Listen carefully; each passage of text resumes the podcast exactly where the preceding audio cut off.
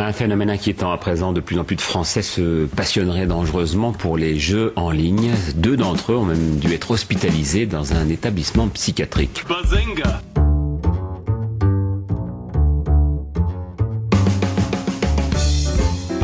Il ne se nourrissait plus, il s'est enfermé dans sa chambre trois semaines durant en se prenant pour son avatar, un elfe de la nuit. Bazinga on constate aujourd'hui que les séries sont parfois beaucoup plus violentes que les films. Et il faudra aussi parler des dessins animés, notamment des dessins animés japonais qui sont exécrables, qui sont terribles. Bazinga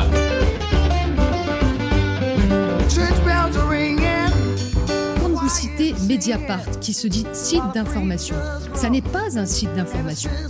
C'est un site de ragot Bazinga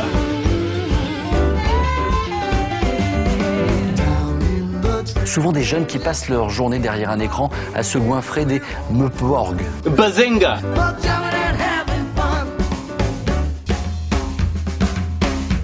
Ils ont des épées géantes et ne reculent devant rien. On les appelle les otaku. Bazinga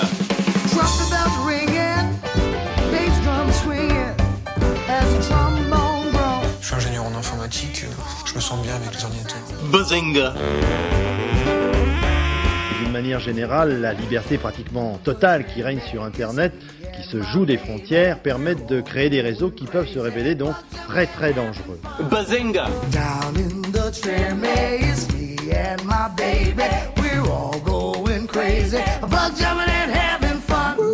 Oui, alors, euh, Bazincast numéro 13, euh, comme les 13 apôtres ou euh, comme gueule. les 13 doigts de la main. euh. Ta gueule, je vais te couper. Bienvenue dans Basingcast numéro 13, J'avais les dit. kids. Et comme vous avez pu l'entendre, Krillin est de retour. Oui. Et merde. alors. Euh, épisode 13, ce nombre si particulier, chargé Oh, de superstitions. bah, vous revenez dans 5 minutes, il aura fini. Et justement, comme nous allons parler de religion encore une fois, aujourd'hui, ce numéro 13, d'où vient toute cette superstition? Est-ce que vous le savez?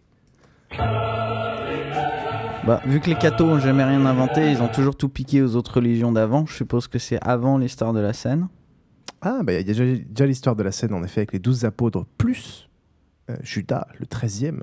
Hmm. Donc là, euh, le chiffre faire un 13 overflow. associé au malheur et à la souffrance de Jésus. Il fait déjà les 13 Et, tribus et en effet, euh, dans l'Antiquité, euh, ça pourrait provenir de l'Antiquité, parce qu'au IVe siècle avant Jésus-Christ, Philippe II de Macédoine eut l'idée d'ajouter sa statue à celle des douze dieux. Et après, il est justement assassiné. Quelle coïncidence. Et il a inventé la Justement, parce que tu trouves que c'était normal ou... Euh, dans l'alphabet hébreu, la treizième lettre s'apparente à la mort. Et pareil au, tarot, le treizième arcane représente un squelette en train de faucher. Tadadadam. Mais en gros, ce qu'on retrouve partout, comme tu disais, il y a, donc il y a 12 mois dans l'année, 12 heures, il y a beaucoup de 12, 12 signes du zodiaque, c'est un, un chiffre qui est l'équilibre, les 12 tribus d'Israël, les 12 apôtres, etc. Et 13 est une source de déséquilibre. Tadadadam. Et c'est pour ça que c'est, ça fait peur. Et comment C'est appelle-t-on déséquilibre parce que c'est 12 plus 1, c'est ça? Exactement. Ouais, ça fait un C'est overflow. un nombre premier. Et, et, et, et, et- Et pourquoi pas 11 Comment- Parce que c'est aussi un nombre premier et c'est. Non. Comment appelle-t-on la peur du, du nombre 13 La tridé... euh, je le savais, 13 descaio... Je sais pas quoi. Ça ressemble à ça. Phobie. La cachets. Il y a même bon un- pour y a- les deux dernières il y a un mot aussi pour la peur du vendredi 13, mais alors là c'est un peu plus compliqué. Paraskevidécatriaphobie. Bref, Comme quoi, il y a des gens qui ont du Tu le connaissais hein exactement. J'ai pas de notes, bien sûr. Avec nous ce soir, nous avons. On va changer d'ordre. Nous avons Krillin qui est de retour. Je t'ai manqué, jeune auditrice. Hmm. 36 De 15 ce que j'ai entendu, t'as plus de succès auprès des hommes, mais bon. Ah. C'est pas grave, je prends aussi si t'as de la thune. Si tu es jeune. Euh, si, avec vous, regardez- si vous voyez son regard là, je sais- Il brille, tout comme son crâne. Avec Mhm. nous, Trollin. Salut Trollin. Et oui, c'est moi, bonsoir. Bonsoir. Euh, avec nous, et enfin, nous avons notre cher Xil. Salut Xil. Alors, comme j'ai pas le droit de dire yop, on va dire euh, bonsoir. Voilà. Ça pue Euh, la testostérone hein, ce soir. Tout à fait, parce que ni Moi, Micha ni ça. Liliane ne sont là. Euh, Micha nous rejoindra un peu plus tard. Euh, voilà.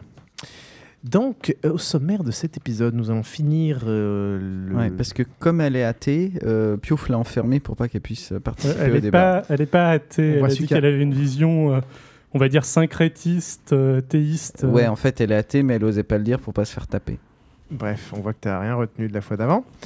Euh, au sommaire, donc la suite du débat euh, qu'on avait évoqué à l'épisode 11. Où là, On avait sera- quoi? Nous avons Évoqué. commencé, évoqué, parce que bon, voilà, c'est évoqué. Euh, et, et cette fois-ci, on se penchera un peu plus sur euh, la science et la religion, être scientifique et être religieux. Euh, et on essaiera d'être un peu plus euh, incisif parce qu'on a eu des critiques comme quoi on était un peu mou du genou. Mhm. Euh, donc là, je suis sûr que. Alors, un mea culpa venant de moi, c'est qu'en fait, euh, on s'était. C'est rare. C'est assez rare pour être souligné. Instant profiter. ça arrive pas tous les jours.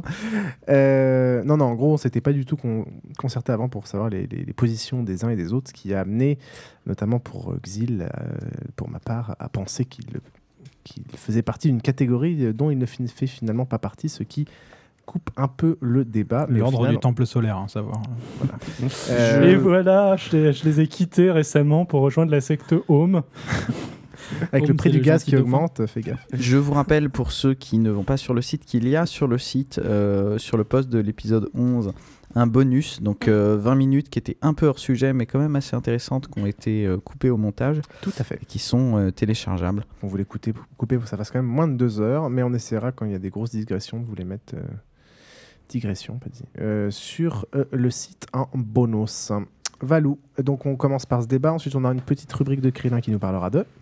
Bah, de jeux euh, de jeux de société et puisqu'on est que entre mecs euh, j'ai décidé de présenter un peu des, des jeux couillus euh, Baston avec des grosses burnes euh, et des poils Pour, pour le retour de Micha, ouais. donc il va revenir un peu plus tard. Bon, bah, si elle revient je parlerai de jolies licornes et de gentilles princesses Encore de la bonne caricature. ouais Euh, en ce moment il y a un super débat sur savoir, le hein. féminisme je trouve ça assez fondard Soit on est assez incisif, soit on l'est pas assez. Enfin, je veux dire, il y a un moment. euh, C'est entre nous.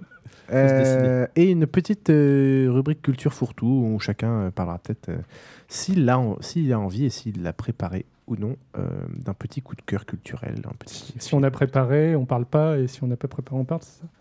C'est Ouais. la règle dans Buzzingcast Exactement. Allez, partons sur la suite du débat.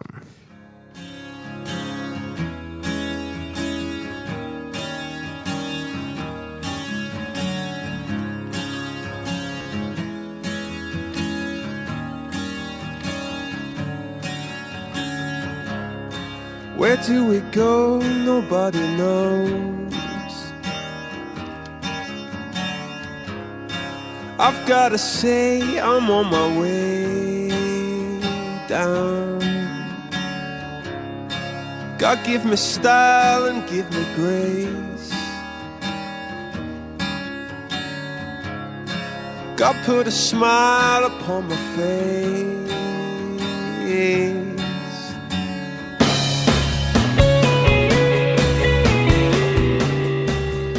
Bonjour, alors on va donc continuer le débat de la fois d'avant et cette fois-ci le thème va être science et religion après geek et religion. Alors déjà en quelques mots, euh, geek et religion, bon, euh, je pense que le débat était pas complètement inintéressant, mais est-ce qu'il y a une... Mais quand même. tu parles toujours en négatif hein, c'est fou Est-ce qu'il y a, est-ce qu'il y a une, euh, est-ce qu'il y a une, une opposition forte? Moi, je ne pense pas. Et vous, qu'en pensez-vous en quelques mots avant de Bah, écoutez l'épisode 11 écouter l'épisode Euh, 11 Ouais, mais on n'avait pas fait de conclusion. euh, Tout à fait. Non, je pense qu'au final, il y en a, il y en a pas tellement.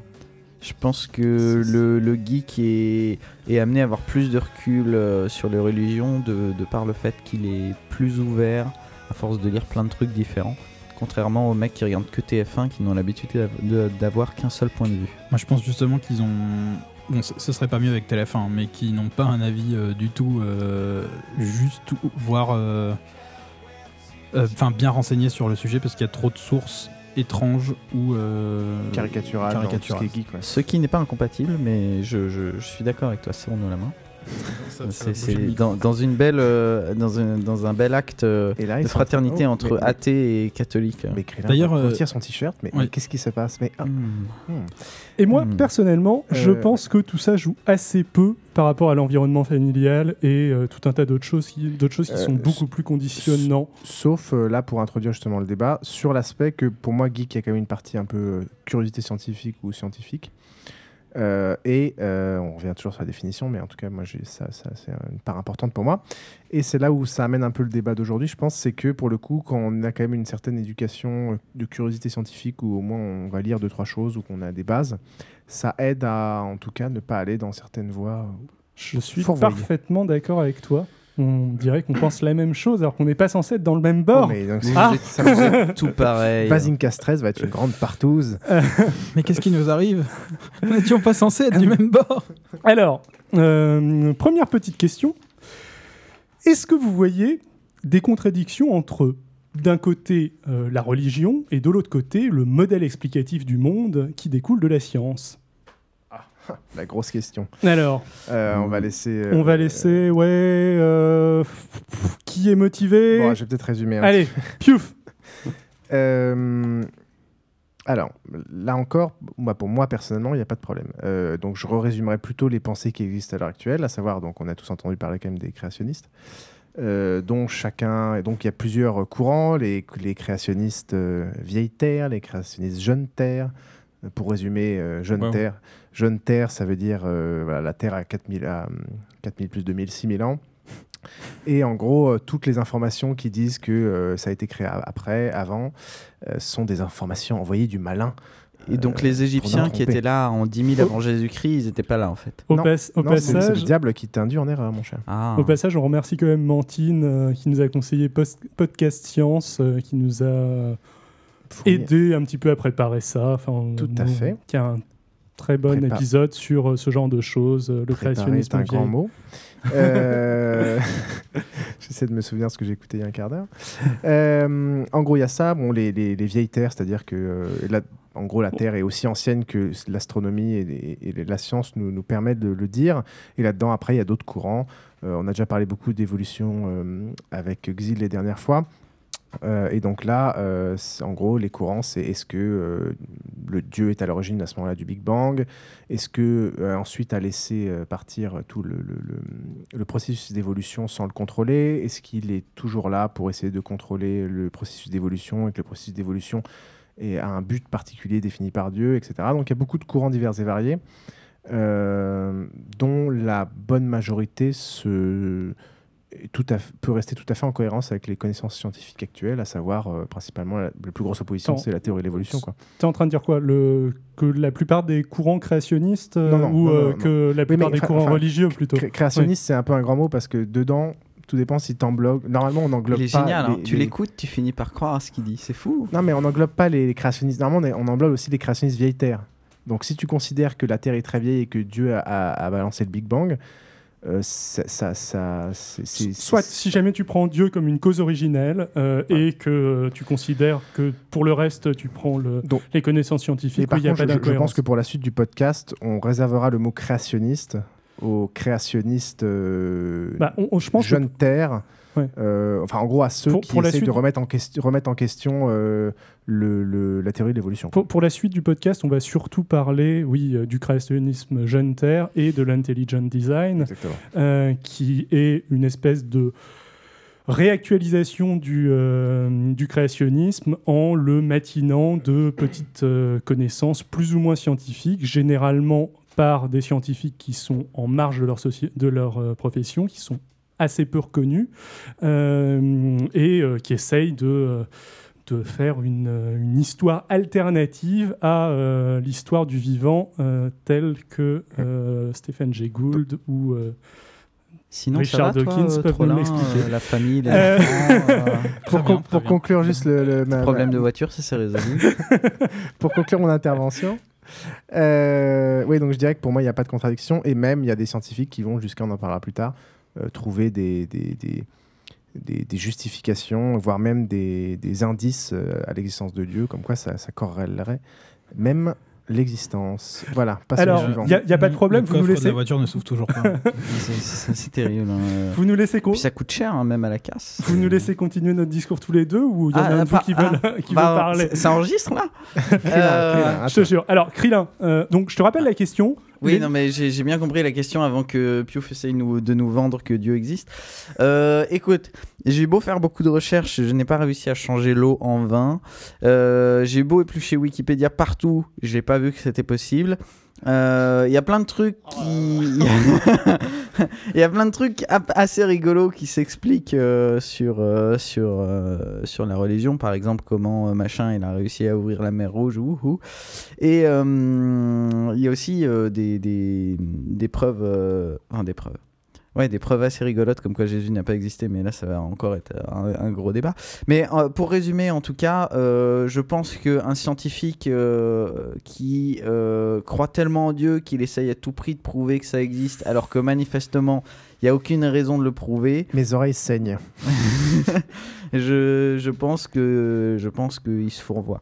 Euh, puisque de toute façon, euh, la plupart de, de ces mecs-là qui se disent scientifiques et qui essayent de prouver euh, l'existence de Dieu euh, Ah, dans les électrons ou euh, le fait parler. il y a un poil qui va à gauche euh, sur le cul d'un dinosaure.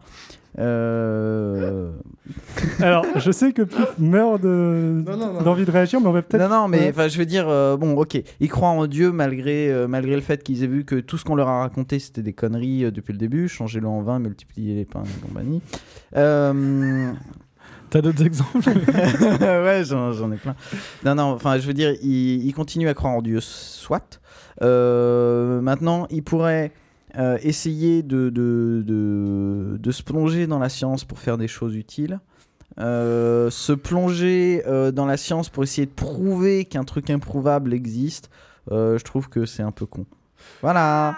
Ok, alors Voilà, dédi- je- dédicace je- à Mantine. Je sais que tu meurs d'envie de réagir, néanmoins, je vois que tu as pris des notes, donc on va peut-être laisser aller un tout petit peu Trollin parler, qui a pas eu l'occasion Ouais, de- quelle était la question déjà? Alors, je rappelle la question. La, que- la question à la base, c'est y a-t-il opposition entre le discours scientifique et religion et la religion? Mais dans l'absolu, euh, ça dépend de la religion. Tout à fait. Parce qu'a priori, le discours scientifique ne change pas. Euh, on ne sait-on jamais. Euh, Ça- dépend et, des époques. Si, il évolue. Et euh, pour euh, me mettre d'accord avec euh, le jeune homme au t-shirt rouge. Ici présent. Je viens de Euh, regarder la couleur de mon t-shirt pour regarder s'il parlait de moi ou pas.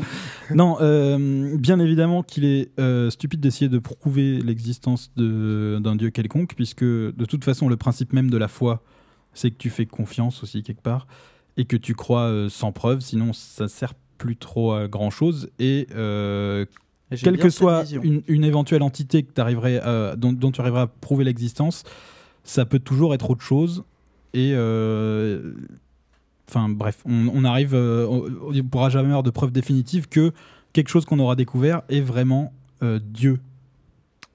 Ok. Alors, je, je- Piouf, tu veux réagir? Moi aussi, j'ai des trucs à dire, mais je te. Je, je- ouais, je veux bien. Vas-y. Euh, alors, déjà, je trouve que Krillin euh, mélange deux choses très, très, Moi, pas très, du très tout. volontairement. non, non, en gros, tu, tu mélanges le, le, le littéralisme euh, du discours euh, biblique, par exemple, quand tu parlais de l'an avec euh, la croyance en Dieu, ce qui pour moi n'a rien à voir. Donc, va dire un, dire à un scientifique qui est croyant, mais regarde, j'arrive pas à changer de l'eau en vin, donc tu dis de la merde. Bon, j'irai pas plus loin.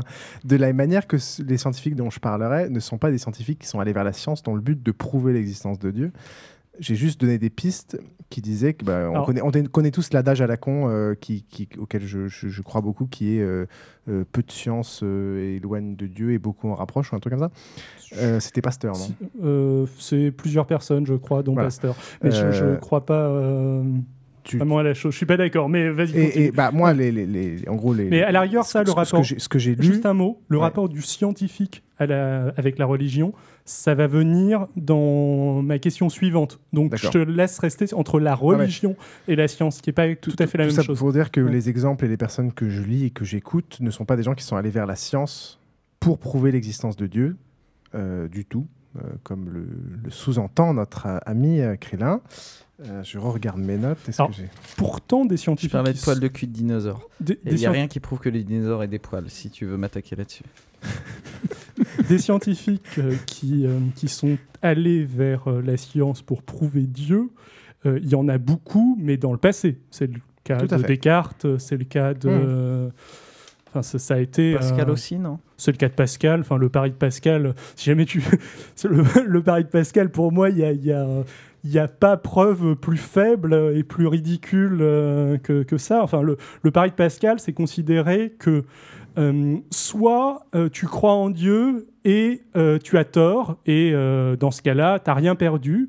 Soit tu ne crois pas en Dieu et tu as tort, et dans ce cas-là, tu as perdu quelque chose. Donc tu as tout intérêt à croire en Dieu parce que tu rien à perdre et tout à gagner. Ce qui est tout l'opposé de la foi. Le gros, le gros problème, c'est que c'est est, euh, à le- l'opposé de la foi telle que l'a défini euh, Trollin tout, Trollin tout à l'heure.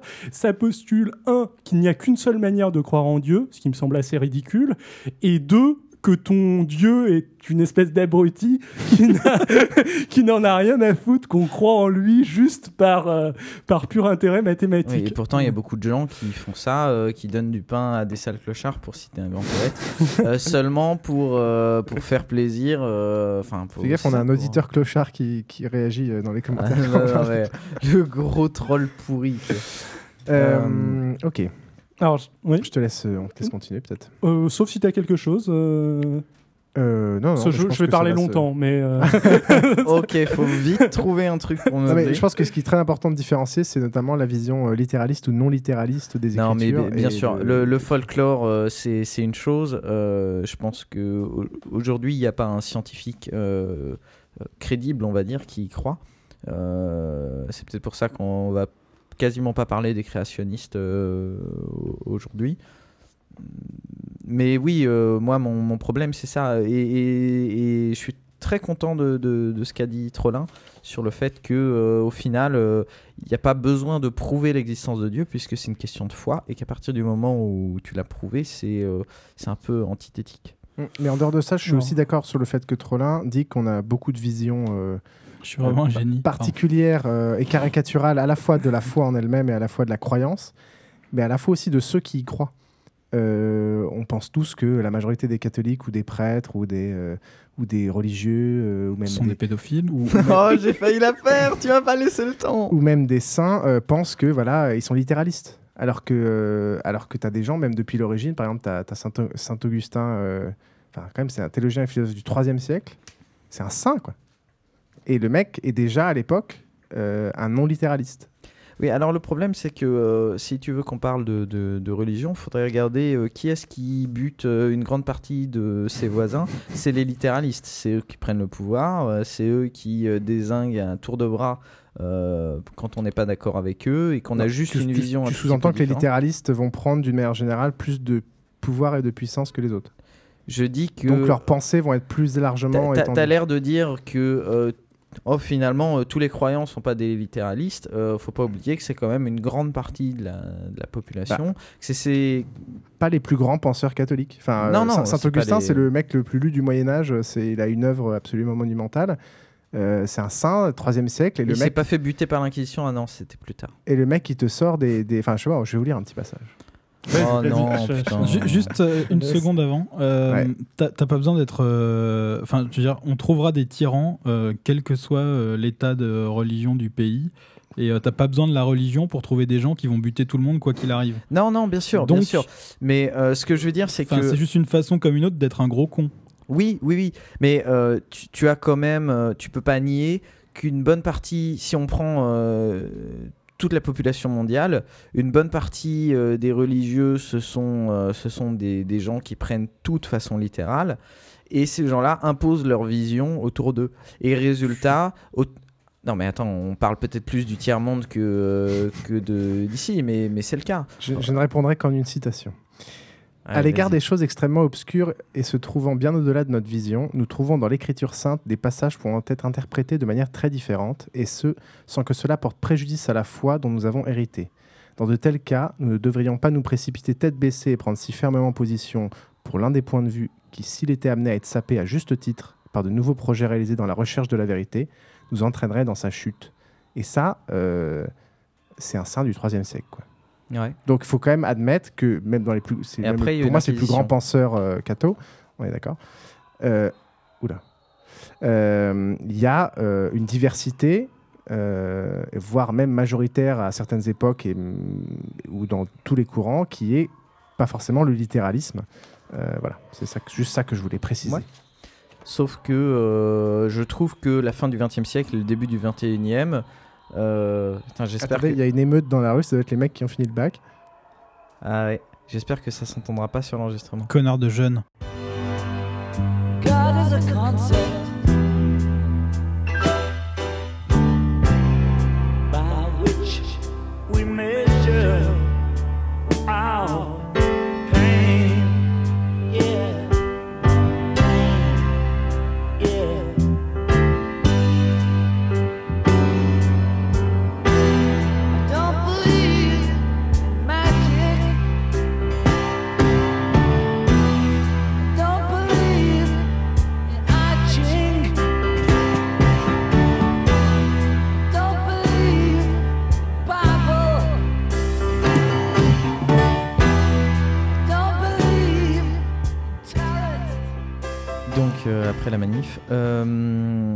Voit quand même que au fin du XXe siècle, début du XXIe, euh, après un XXe siècle qui a été assez peu religieux, en tout cas euh, on va dire au milieu du, siècle, il y a euh, un retour en force euh, des religions. Et en général, quand les religieux prennent le pouvoir, c'est pas pour le, c'est pas pour le bon, c'est plutôt du côté obscurantiste. Attends, c'est bon, souris pas comme ça. De façon générale, À ce moment-là, soit, ils croient réellement à ce qu'ils veulent et ils veulent illuminer le monde sans nécessairement prendre le pouvoir. En général, quand ils veulent prendre le pouvoir, c'est euh, pour pouvoir, euh, je sais pas, euh, avoir le droit de cuissage et compagnie. Quoi. Bah, à ce moment-là, généralise à l'humanité entière. Quand euh, c'est des gens comme les autres et comme ils prennent le pouvoir, euh, il y a des dérives et de toute façon, euh, Oui, ils oui, veulent oui, prendre on le peut- pouvoir on pour peut généraliser à- Et celui qui prend le pouvoir, c'est pas le petit prêtre province, c'est pense euh, aussi le- que- c'est le c'est le cardinal, l'évêque euh, qui de toute façon est même pas religieux, on le sait très bien. Et Mais moi, ce qui m'emmerde, c'est que même dans les religions qui étaient euh, devenues euh, intéressantes, comme on va dire le catholicisme après Vatican II, euh, aujourd'hui, euh, il y a des courants un peu plus violents du catholicisme qui sont en train de refaire parler d'eux, notamment en France.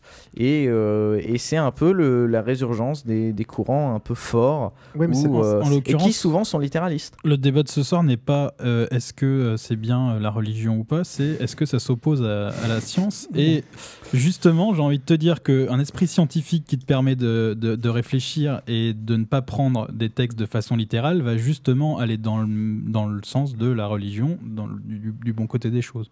Ouais, c'est probable. J'ai pas Euh, compris pour- ce que tu as dit. Euh, pour, euh, C'est que- que- qu'un esprit scientifique va t'aider justement à ne pas être euh, Littéral. littéral et euh, va plutôt, va plutôt euh, favoriser euh, Parce qu'il dit le, contraire développement que dans le le- bon sens de de littéral. Donc c'est- c'est- du coup, oui. Ouais, mais c'est c'est pareil pour, pour n'importe quelle doctrine, que ce soit de la religion ou n'importe quelle idée. De toute façon, si tu prends tout littéralement et que tu réfléchis pas, il y a forcément un- une contradiction avec quelque chose à un moment et, et forcément un conflit. Soit Piouf. Pour répondre à Crélin sur le- les, les nouvelles émergences de, de- de courants plus radicaux, pour moi c'est tout à fait naturel. C'est justement parce que les, les courants religieux majoritaires évoluent euh, vers des mouvements plus ouverts, euh, accept- étant moins littéralistes, que justement, mathématiquement, euh, ça va amener à côté l'émergence de petits groupuscules et de nouveaux courants beaucoup plus violents qui sont tous les déçus de ces anciens mouvements qui acceptent pas cette évolution.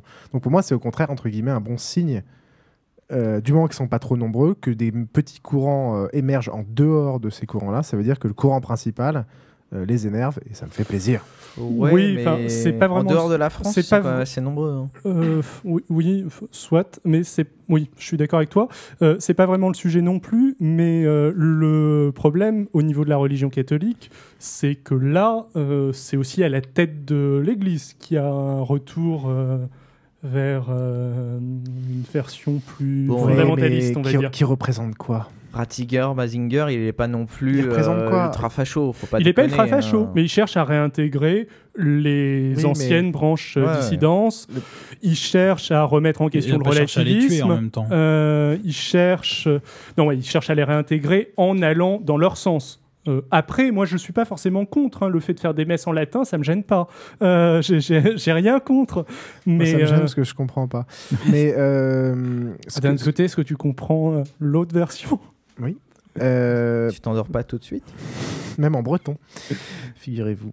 Euh, mais par contre, oui, je, suis- je enfin, pour moi, euh, Ratzinger, euh, le pape, euh, n'est pas aussi représentant de grand-chose. Bah, Du catholicisme, si. Du christianisme, Ah. non. Bah, même du catholicisme, euh, tout dépend. Qu'est-ce qu'on Bah, caractérise? Est-ce qu'on hein. caractérise les croyants? Mais oui, mais ça fait.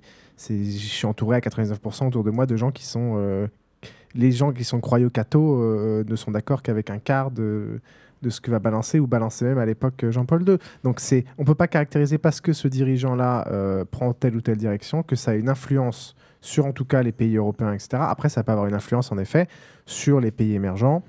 euh, où là, où il y a beaucoup de- d'évangélistes, euh, beaucoup de nouveaux courants plus, Comme un les peu plus- un, un peu plus violents, surtout en Amérique du, moi je dirais surtout en Asie et en Amérique du Sud, Philippines, euh, tout ce genre de mouvement, en Amérique du Sud aussi énormément. Et en même temps, ces gens-là, je pense pas qu'ils aient besoin de, des déclarations du pape un peu plus strictes pour partir euh, totalement dans des visions euh, littéralistes et, et en live. Euh, mais bon. Donc moi, ça me fait pas si peur que euh, qu'il y ait un Ratzinger. Et euh, en effet, il est pas Alors, si terrible que ça. On- ok, bon, on va revenir peut-être un peu plus longuement là-dessus plus tard. On Ouais, s'est là, un ça peu éloigné du sujet. un on bon s'est- bonus, On ça. s'est un peu éloigné du sujet.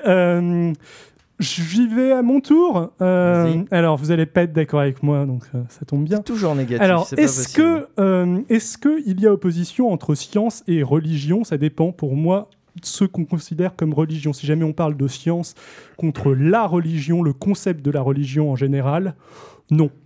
C'est dur de voir une opposition. Et pourtant, moi, je considère que non.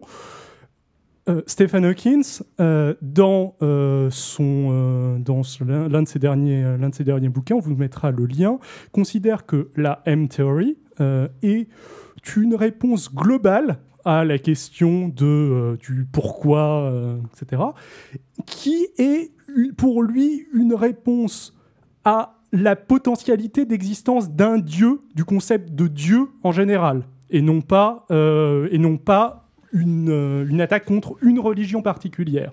Mais bon, euh, j'ai survolé le bouquin, je l'ai pas lu, euh, je l'ai pas lu à fond. Je pense que c'est de la physique à un niveau assez élevé.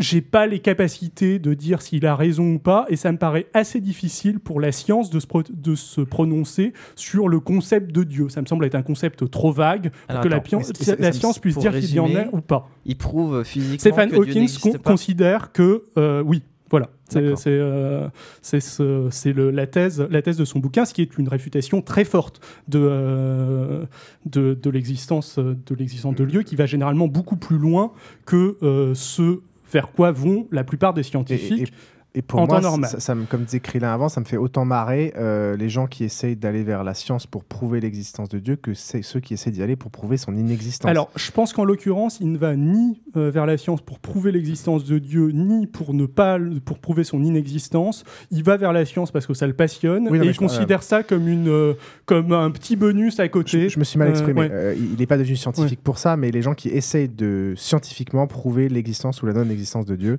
dans les deux cas, ça me fait autant rire dans le sens où c'est pas censé être sur le même plan. donc, euh. Bon. J'avoue que ça me ça m'étonne un peu qu'on arrive à prouver la non-existence Moi de aussi, Dieu par je, la je- je suis, je suis tout à fait d'accord, c'était mon point. Je considère que la religion en général, ça me semble dur de euh, positionner la science sur la potentialité d'un dieu. Pour moi, c'est quelque chose de trop vague euh, pour pouvoir, pour que la science puisse se euh, prononcer dessus. Par contre, je considère qu'il y a des oppositions entre la science et les religions.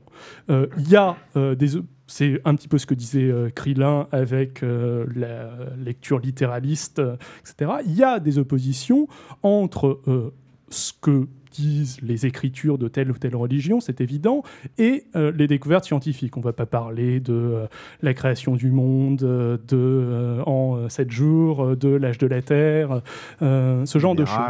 La réponse de Trollin, c'est de parler du folklore, de dire que tout ce, qu'on cons- tout ce qui va contre euh, la science, généralement, c'est du folklore. C'est quelque chose qu'on ne doit pas prendre de manière littérale. Soit, ça me convient tout à fait. Mais où est-ce que tu, où est-ce que tu veux t'arrêter à partir du moment où tu considères que tu ne dois pas tout prendre euh, de manière littérale? Parce que si jamais tu enlèves le, le littéral des religions, il ne reste pas grand-chose. Il reste rien du tout, même. Euh, Le concept d'un dieu. Il reste le concept d'un dieu Bah. qui est quelque chose, qui est quelque chose d'assez flou, de mystique et qui me semble très dur à rattacher à une religion en particulier. Le concept de je continue, prophète, un, le je concept de prophète n'a pas besoin de n'a pas besoin de miracle. Enfin, Qu'un mec débarque à une époque et commence à blablater des choses qui, qui ont un sens et qui ont une symbolique, euh, je vois aucune contradiction avec la science. Non, mais. Soit, oui, je suis d'accord. Mais, peux- mais si jamais tu réduis, si jamais tu réduis la religion à ça, à mon avis, tu la réduis à pas grand chose. Tu Ah la- bah, c'est là où on va avoir une vision totalement opposée, mon cher. On va voir. Euh, non, mais tu l'as réduit à pas grand chose. Excuse-moi, c'est c'est une, euh, c'est c'est un mauvais, euh, c'est un mauvais, c'est un mauvais terme C'est euh, très de ma part. comme- Euh, tu l'as réduit à euh, quelque chose. À de la philosophie, en Voilà, fait. de, terri- de terriblement flou et qui ressemble beaucoup à de la philosophie et qui perd beaucoup La des, philosophie attri- des, la foi. des attributs euh, habituels de la religion, c'est-à-dire de son caractère explicatif. Car la religion a. Euh, oui, les religions se vantent Euh, oui, mais la- pour la plupart d'avoir des carac- des- des- un, pot- un potentiel explicatif. Le prophète et la philosophie peut très bien donner des informations explicatives. Enfin, c'est la réflexion de justement euh, ta place dans le monde. euh, C'est pas une explication matérialiste, c'est une explication euh, en blablatant. Je continue un petit peu, je, je- je continue un petit peu sur la religion, sur le- la chrétienté en général et le, le catholicisme. Je considère que c'est assez intéressant aussi.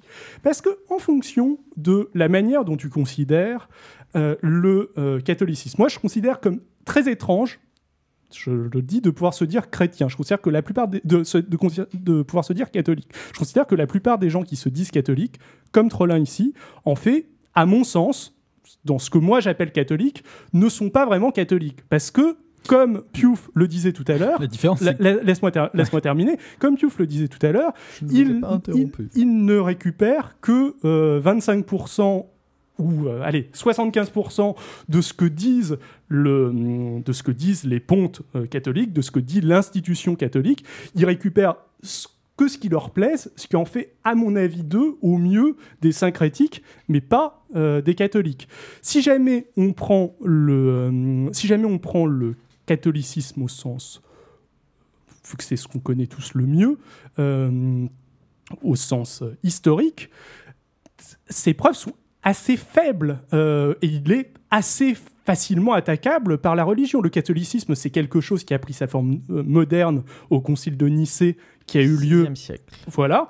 Euh, avant ça, il y avait tout un tas de religions chrétiennes multiples, dont entre autres le gnostisme, qui était quelque chose d'après ce qu'on en sait actuellement, qui semble plus moderne, dans le sens, euh, il accorde une place plus sympathique à la femme, il est plus difficile à réfuter scientifiquement parlant euh, que, euh, le, euh, que le catholicisme, et qui a été explosé historiquement par le catholicisme, mais il n'y a aucune preuve, enfin, il n'y a rien qui, à mon sens, qui permet de dire que, si ce n'est l'histoire, qui permet de dire que le catholicisme avait plus raison que le gnosticisme. Vas-y, Krillin. C'est notamment au VIe siècle qu'on a décidé que Jésus avait été une personne réelle, alors qu'à l'époque, avant ça, il y avait plusieurs courants parmi les Oui. ce qui allait devenir les, catholiques, Mm. Euh, notamment euh, voilà euh, qui des- considérait que Jésus était, enfin oui, une espèce de mythe, qui considérait entre autres que comme, comme tu parlais de ne pas prendre ça de façon littérale, il y avait des courants chrétiens qui considéraient que l'apparition de Jésus n'était pas une n'était pas à prendre littéralement, mais plutôt à prendre pour le message qu'il y avait derrière et qu'il qu'il n'avait pas existé de façon physique, mais de façon intangible. Voilà, c'est vrai. Piouf, Piouf. tu veux réagir Euh, oui, je vais réagir. Euh, bon, déjà, le catholicisme ne déclare plus qu'il est le seul. Enfin, on n'a pas à prouver qu'on a plus raison que les autres parce que le catholicisme ne déclare plus qu'il est le seul à avoir raison. Oui, oui, C'est oui. terminé. Merci, Et ensuite, euh, voilà, exactement. Et ensuite, euh, Le justement, c'est là où je pense qu'on a une vision extrêmement opposée. Pour moi, quand tu retires le folklore d'une religion, il reste le principal. À savoir la philosophie, à savoir les valeurs, à savoir des choses qu'on n'a pas. Il n'y a pas besoin de prouver, c'est de la explique-moi, si tu enlèves euh, le folklore du catholicisme et le folklore du protestantisme, quelle est la différence entre les deux? Il y en a Mais- énormément. Ah oui, non, là, là, il y en a pour le coup. ouais. Ah ouais? Mais, Euh, mais- mais- mais même, si- mais même si on n'avait euh, pas, euh, c'est vrai que c'est des courants euh, philosophiquement assez différents, mais même si on n'avait pas, peu importe. C'est pas parce qu'on dit qu'on retire le folklore. Moi, ça me va tout à fait qu'on dise que, euh, que, que des religions se rejoignent si on enlève le folklore. Ça me choque absolument pas. Parce, du, même parti, du même principe que je ne pars pas du principe que telle ou telle région a plus raison que l'autre. Euh, Non, mais c'est la thèse de Xil de dire que si t'enlèves le folklore, c'est non, pour lui, il dit qu'il reste, pour lui, il reste rien. Non, j'ai Pour pas moi, dit il qu'il reste le restait rien. principal. J'ai dit qu'il restait rien, et puis après, je me suis, euh, je me suis, euh, Oui, mais la façon je suis dont revenu tu- en la arrière la façon dont tu et j'ai dit qu'il restait. Non, que je- c'est pas ce qui est le plus important. Je vais, je vais te le redire. Je vais dire le fond de ma pensée. Il ne reste rien de ce que je considère personnellement comme déplorable dans la religion. Voilà. Donc, il reste, important. c'est- c'est- oui, mais ce plus important, tu le retrouves aussi dans la philosophie. Tu le retrouves dans euh, des formes de politique. Tu le retrouves. Enfin, je, je considère qu'il n'y a plus de spécificité de la religion pour moi par rapport à euh, d'autres courants de pensée. Une fois que tu as enlevé ça. Est-ce que ce serait pas plutôt ces autres courants de pensée qui finalement sont quelque part des religions? Si tu veux, ça, ça, revient au même. Non, parce que la philosophie, de façon générale, ne demande pas de croire en quelque chose. Je pense que la différence entre une religion, si tu lui enlèves le folklore, et la philosophie, c'est juste la foi.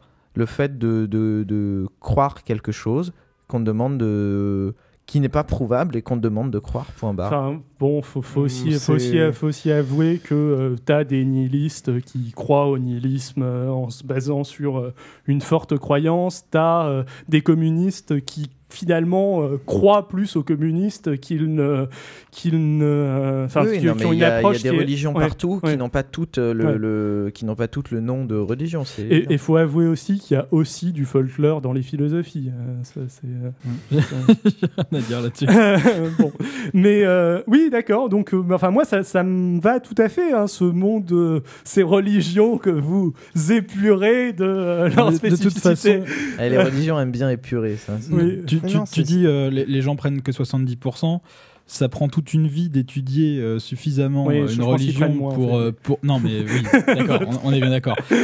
Euh, ça- je veux dire, il faudrait être tellement érudit pour vraiment être sûr d'adhérer à 100% et avoir que ça à foutre d'y réfléchir. Oui, mais je pense qu'il y a beaucoup de surtout- personnes qui adhèrent par pas, pas euh, je, je, je parle pas de vous là, je parle peut-être même pas de euh, la population française, mais euh, tu as beaucoup de gens qui adhèrent par principe et qui considèrent que ce que dit le prêtre, le rabbin, l'imam, euh, c'est euh, la vérité, et que même si eux ne connaissent pas tout, euh, il n'y a pas à le contester. Mais il faut aussi préciser que généralement ces gens-là sont au final, au final beaucoup moins ouverts que euh, le prêtre en question euh, ou les théologiens qui ont fait des, certaines études. Et c'est au final plus on va à fond en faisant des recherches, plus on ne s'oriente pas vers quelque chose de fermé. Au contraire, on n'apprend pas plus de croyances qu'on doit retenir.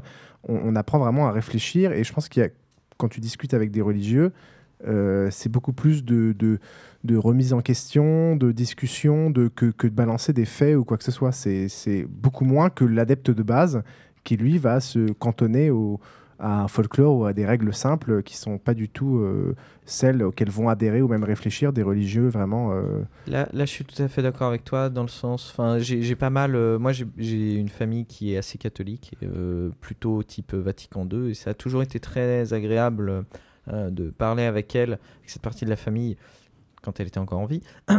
et, et notamment, j'ai retrouvé, j'ai été assez affligé quand. Euh, en école supérieure, euh, je suis allé, j'ai fait partie de l'aumônerie du campus en tant que trouble fête pour faire chier tout le monde. Et, euh, et j'ai. Non, non, mais c'est c'est par- ce que dit ce que dit Piouf est vrai. Les deux religieux qui étaient qui étaient là étaient extrêmement intéressants à- pour pour parler avec eux. Je passais souvent du temps avec eux après la séance. Là où les, les croyants, d'autant plus c'était des jeunes croyants, donc euh, qui avaient, euh, je suppose, alentours de 20 ans, euh, les croyants étaient assez affligeants. Ils avaient des, visions du monde qui étaient, qui étaient complètement bornées, là où les religieux, eux, avaient vraiment une ouverture d'esprit et acceptaient beaucoup plus le dialogue. Bah, généralement, ils ont plus étudié la question, donc ils sont confrontés aux problèmes éventuels et ils ont des avis plus profonds. C'est assez intéressant. D'ailleurs, il y a quelques, je- j'en avais entendu parler, j'aurais dû essayer de retrouver le nom. Euh, je sais qu'il y avait, euh, il a peut-être été excommunié depuis, hein, mais tu avais un prêtre catholique qui euh, militait pour le fait de faire admettre au sein de la religion de, de catholique qu'il n'y avait pas de Dieu que euh, oui, ils avaient des valeurs, euh, euh, etc. Ouais, mais là, que, chose, là, c'est- mais que tout ça. Non, mais ça, ça prouve que en effet, tu peux Lui, il avoir voulait un, virer un le cer- folklore. tu- voilà, il voulait virer le folklore. T'as t'as un certain nombre de. Heureusement que tu as trouvé le terme folklore il y a Ouais. deux numéros parce que. Mais, là, vous faites encore une grosse caricature qui est que pour vous, vous mettez Dieu dans le folklore. Et Mais- ce mais- n'est pas le cas, sûrement, je pense, de Trollin et moi. Non, alors, Euh, je- enfin, euh, bon. c'est- Je, je, pour moi, je pas- considère Faudrait qu'on- définir peut- Dieu. Enfin, si on prend une, Si si on prend une définition vague de Dieu, par exemple, Dieu comme cause originelle. Dieu, c'est la cause originelle. Soit. Enfin, moi, tu me dis Dieu, c'est la cause originelle. Je veux bien, te- je veux bien t'accepter qu'il y a un Dieu, hein, et euh, je, je pense que pour Stephen Hawking, la cause originelle, c'est la M-theory. Donc Dieu, c'est la M-theory, c'est des formules mathématiques. Oui, si vous voulez. Mais même un dieu personnalisé, même un dieu qui se situe sur un autre plan, qui Tout regarde à toutes tes fait, faits et bien sûr, oui, oui. Je- Euh, je Planescape, C'est pas, Torment. c'est pas ce, que je- ce qui pour moi faisait partie du folklore, si tu veux. Enfin, je suis d'accord, mais ça dépend quelle définition de Dieu tu prends. Si jamais tu prends une définition d'un Dieu vague qui ne s'adresse pas, ou en tout cas qui ne s'est pas adressé de manière historique, de manière incontestable à euh, des personnes, qui a, pas- qui- si jamais tu considères qu'il n'y a pas eu de révélation, euh, ou, ou en tout cas que tu ne considères pas qu'il y a eu une preuve, une révélation incontestable historiquement parlant, bon, euh, ça, ton Dieu, il me va. hein. moi- moi, moi, je n'exclus pas qu'il y en ait eu. Mais tu, tu ne, Mais tu ne je ne- considères je- pas que c'est quelque chose qui est prouvé. Je ne déclarais pas que tel ou tel exemple en est une. Voilà, on, est d'accord. je n'exclus pas qu'il puisse y en avoir. Oui, mais moi non plus, j'exclus pas. Je considère juste que c'est hautement improbable. On est d'accord. Euh, même si pour moi, je Comme, me- comme je- l'émergence d'une vie intelligente, par exemple. même sur- Et c'est Oh là. je pensais exactement à Oh. ça. Oh la vache Oh la vache Il a balancé le, le pavé dans la mare. Alors, euh, avant, de, avant de continuer, euh, un petit, j'ai quand même un dernier point entre Dieu, non pas Dieu, religion et science. T'auras sur moi euh, un dernier point pour finir ton introduction Pour ou- finir la question 1, il y en a trois. Euh, Ah ouais, c'est pas mal. Les deux On va autres- peut-être revenir au, au numéro 15 alors. Euh, ok, dernier point. La science peut aussi être, peut aussi aboutir à des mécanismes explicatifs de la religion. C'est c'est aussi une, c'est la mémétique. La mémétique est quelque chose qui, dont on a parlé. euh, Vas-y, réexplique pour les gens comme moi qui n'ont pas compris ce que c'était que la mémétique, mais avec des mots humains. Non, Non, je- non, j'ai pas, le temps de réexpliquer ça. Réécoutez l'épisode 10 Bon si, euh, courage. si vous voulez. euh, si vous voulez. La mémétique euh, est, une, expliqué- est un- une théorie scientifique qui explique les religions. Ce dont on avait parlé avec Piouf aussi, Et religion en tant que phénomène social. en tant que phénomène social, en tant qu'apparition des religions qui, peut, qui, qui, qui te donne une cause. Ça ne les réfute pas. Mais le fait d'avoir une explication de comment elles ont pu apparaître affaiblit quand même légèrement leur, euh, leur, euh, leurs arguments de vérité. Hmm. Euh, Ah ouais, moi, j'avais pas pris ça en compte. je te dis tout de suite. Encore, encore Euh, une fois, la religion ne doit pas avoir d'argument. Parce qu'elle te, enfin, le, le but c'est de croire. Mais soit, tu, tu m'avoues C'est pas de le prouver. tu, tu m'avoues, tu, tu m'avoueras que si tu parles du principe que tu, ne- tu ne peux pas expliquer quelque chose, c'est quand même plus mystérieux que si tu as un moyen de l'expliquer. Donc, en expliquant la religion, la science la rend moins mystérieuse et plus dans le domaine euh, réel et non pas de l'irrationnel, on va dire. Mais moi, moi, ce que je respecte et ce dont je crois, c'est pas l'émergence du phénomène social. Pareil, C'est Dieu.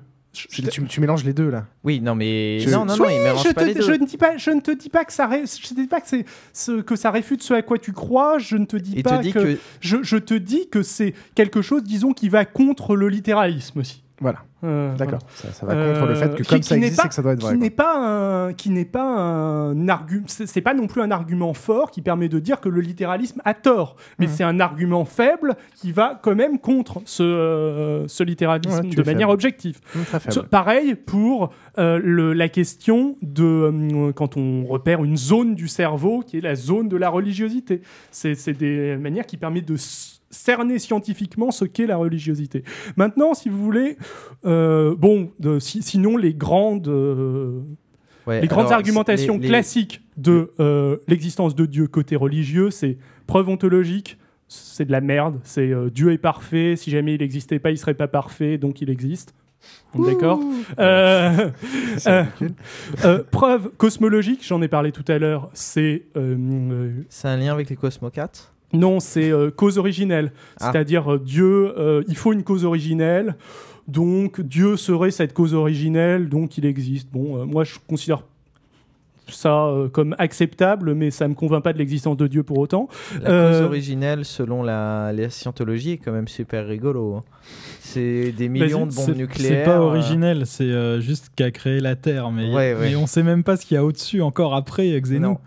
Ouais. enfin, avant Xenu plutôt. Bon, bref, je- Le tyran ça galactique. a l'air bien rigolo, mais je continue Il va fait. l'épisode de South Park qui est consacré. Le- la, la preuve téléologique, téléologique, c'est considérer qu'il y a un dessin, donc on- on- nous existons, euh, donc il y a un dessin divin, donc Dieu existe. Euh, C'est la preuve dite, on est les Sims. voilà. Euh, le, la cause euh, morale, c'est-à-dire euh, il faut une morale, donc Dieu existe. Bon, ça, me- ça me paraît. Enfin, Ouais, c'est très. t'as- des arguments potables au bout d'un tu es moment, ou- extrêmement simpliste. Euh, je te laisse finir et après Cause je- morale Ah bon, bah Oui. vas-y. Enfin, je- je- cause, preuve de l'existence de Dieu, hein, je parle. C'est la loi morale généralisée sur les êtres humains. Et c'est vachement plus profond que juste dire euh, il doit y avoir une morale. Euh, ah, Micha arrive. Krillin, veux-tu aller ouvrir? Je continue, on attend. Euh, euh, Non, mais je vais, je vais, ouais, sinon je vais faire une pause. mais-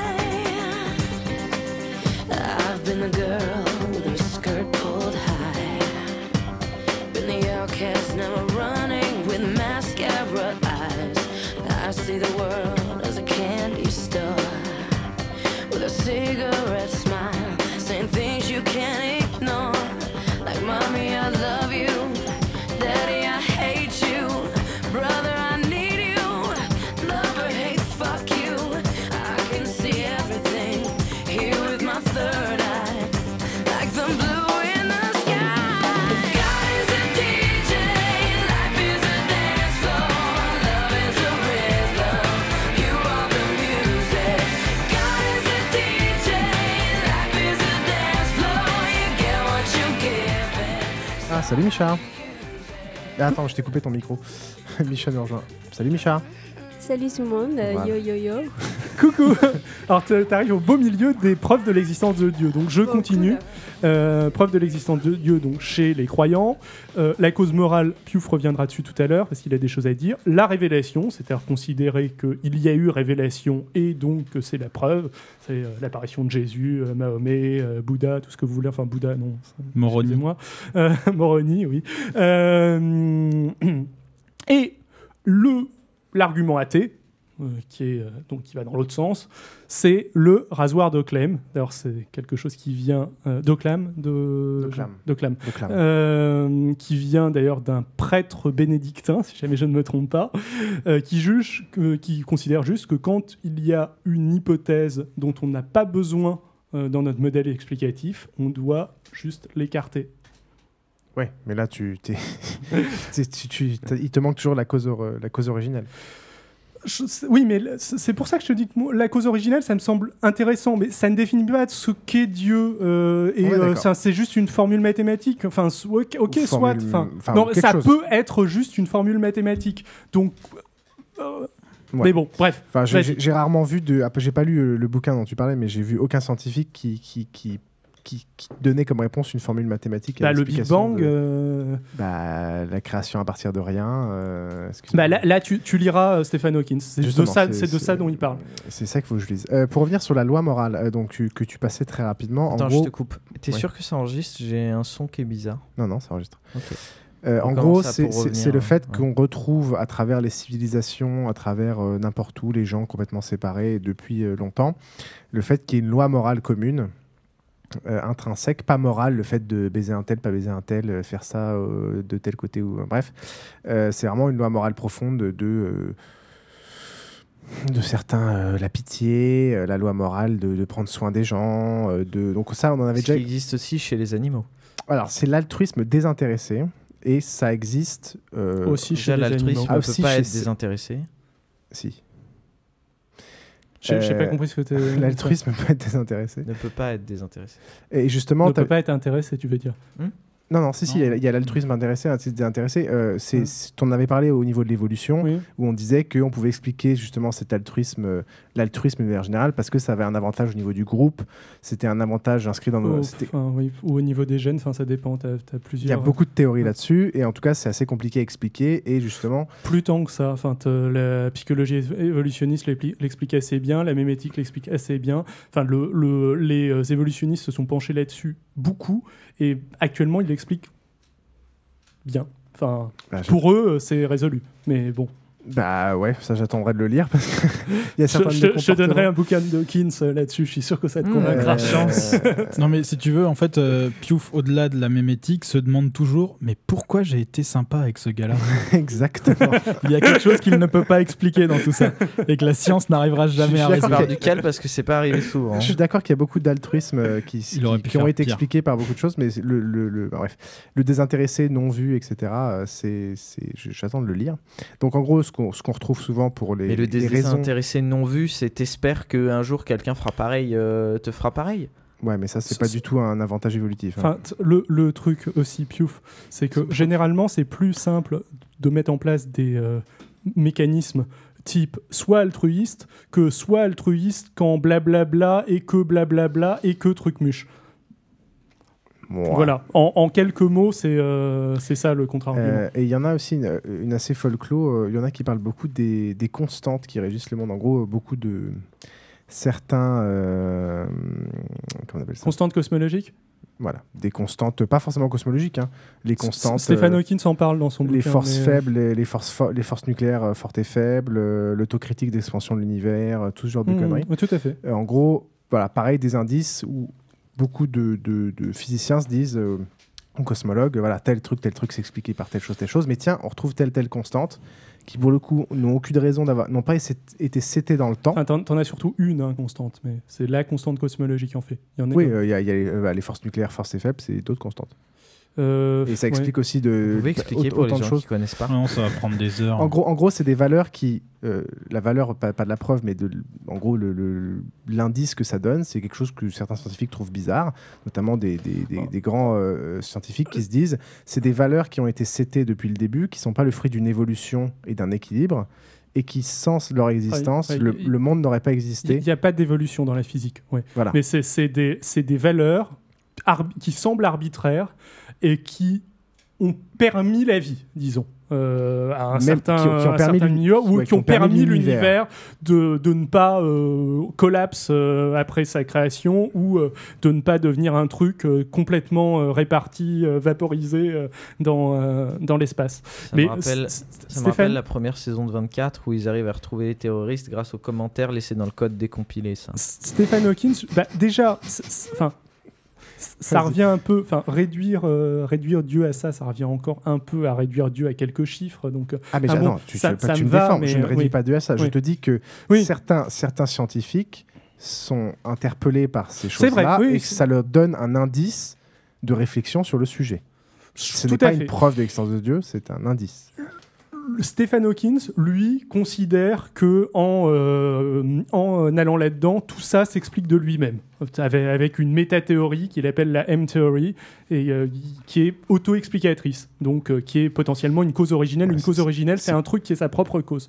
C'est comme le, le code auto-commenté ou les trucs self-explanatory, c'est magique, ça marche tout seul, hop hop hop. Plug and play, bon. c'est magique, hein. Mais bon. Bref. Euh, Moi, ça fait que 5 minutes que je suis là et ce que j'ai compris, c'est que Stephen Hawking, c'est un peu le prophète euh, de David, quoi. Enfin, des Ah, îles, pardon. pas. Stephen Hawkins, bah, je, je- il- il je se touche euh, les tétons quand il dit son nom. Non, mais je, je- enfin, non, je le connais pas particulièrement. hein, C'est le scientifique. Moi, l'ai rencontré hier à un bar, c'était sympa. C'est vrai? Hum, Il mange des bonnes, euh, il mange super rigolemment des cacahuètes, il les lance et les attrape dans l'air. Alors ça, c'est- ça peut pas être vrai. Après, il est, il est allergique à l'arachide. Non, enfin, t'as- vu Stéphane C'est Hawking ou pas. Bah C'est un- non, c'est un- évidemment que non. Non, mais c'est c'est c'est l'un des C'est scientifiques les plus connus à l'heure actuelle. il est dans une chaise roulante. Il est pas totalement euh, paraplégique. Il est totalement paraplégique, donc. Euh, Ah, c'est lui Et tu m'étonnes que dans son état, je croirais pas en Dieu. Alors, justement, dans la suite, ne confondez pas Hawkins et Dawkins. Oui, parce que c'est Euh, pas du tout les mêmes. Pas du tout les mêmes. On mettra des liens pour expliquer un peu le Stéphane Hawkins et Richard Dawkins. Exactement. pas les mêmes. Euh, alors, deuxième question. Peut-on être scientifique et croyant? Est-ce que le scientifique a un rapport particulier à la religion? Alors, est-ce qu'il y a quelqu'un qui est motivé pour répondre? J'ai l'impression qu'on a déjà répondu. Il y a- un il y a- peu, mais- Oui, Ouais, c'est on pour ça que ça va aller plus vite.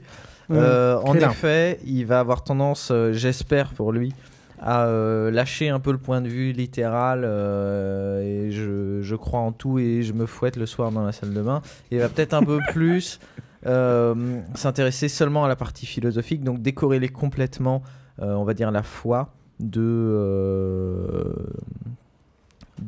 du littéral.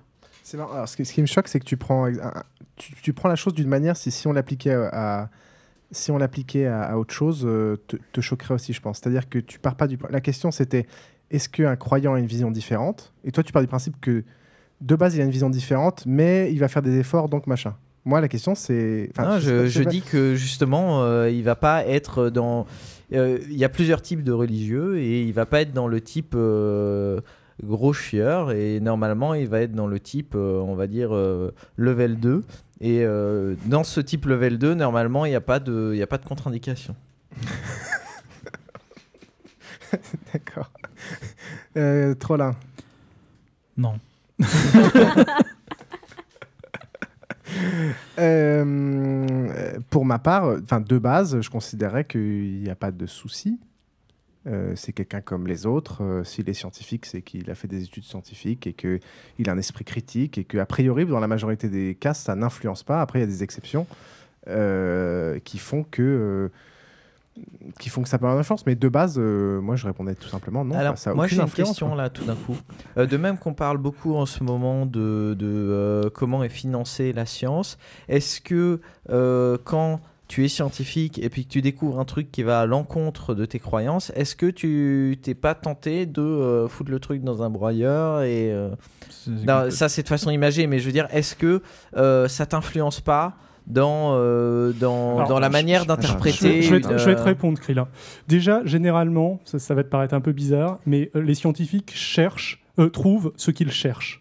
Euh, donc le, euh, le filtre va se faire avant. Un scientifique qui euh, ne croit absolument pas parce qu'il a des convictions religieuses fortes à un phénomène, généralement ne va pas chercher à le prouver, ou c'est très très rare, et donc ne va pas faire de découverte dans ce sens-là qui va être susceptible de cacher sous le tapis. Ouais, mais t'as des découvertes accidents à la Pasteur après. ou- Oui, t'as quelques, enfin, il y a quelques petites exceptions, mais bon, c'est Un vaccin anti-religion. Et puis de toute façon, un, un Les mec, problèmes du monde sont résolus.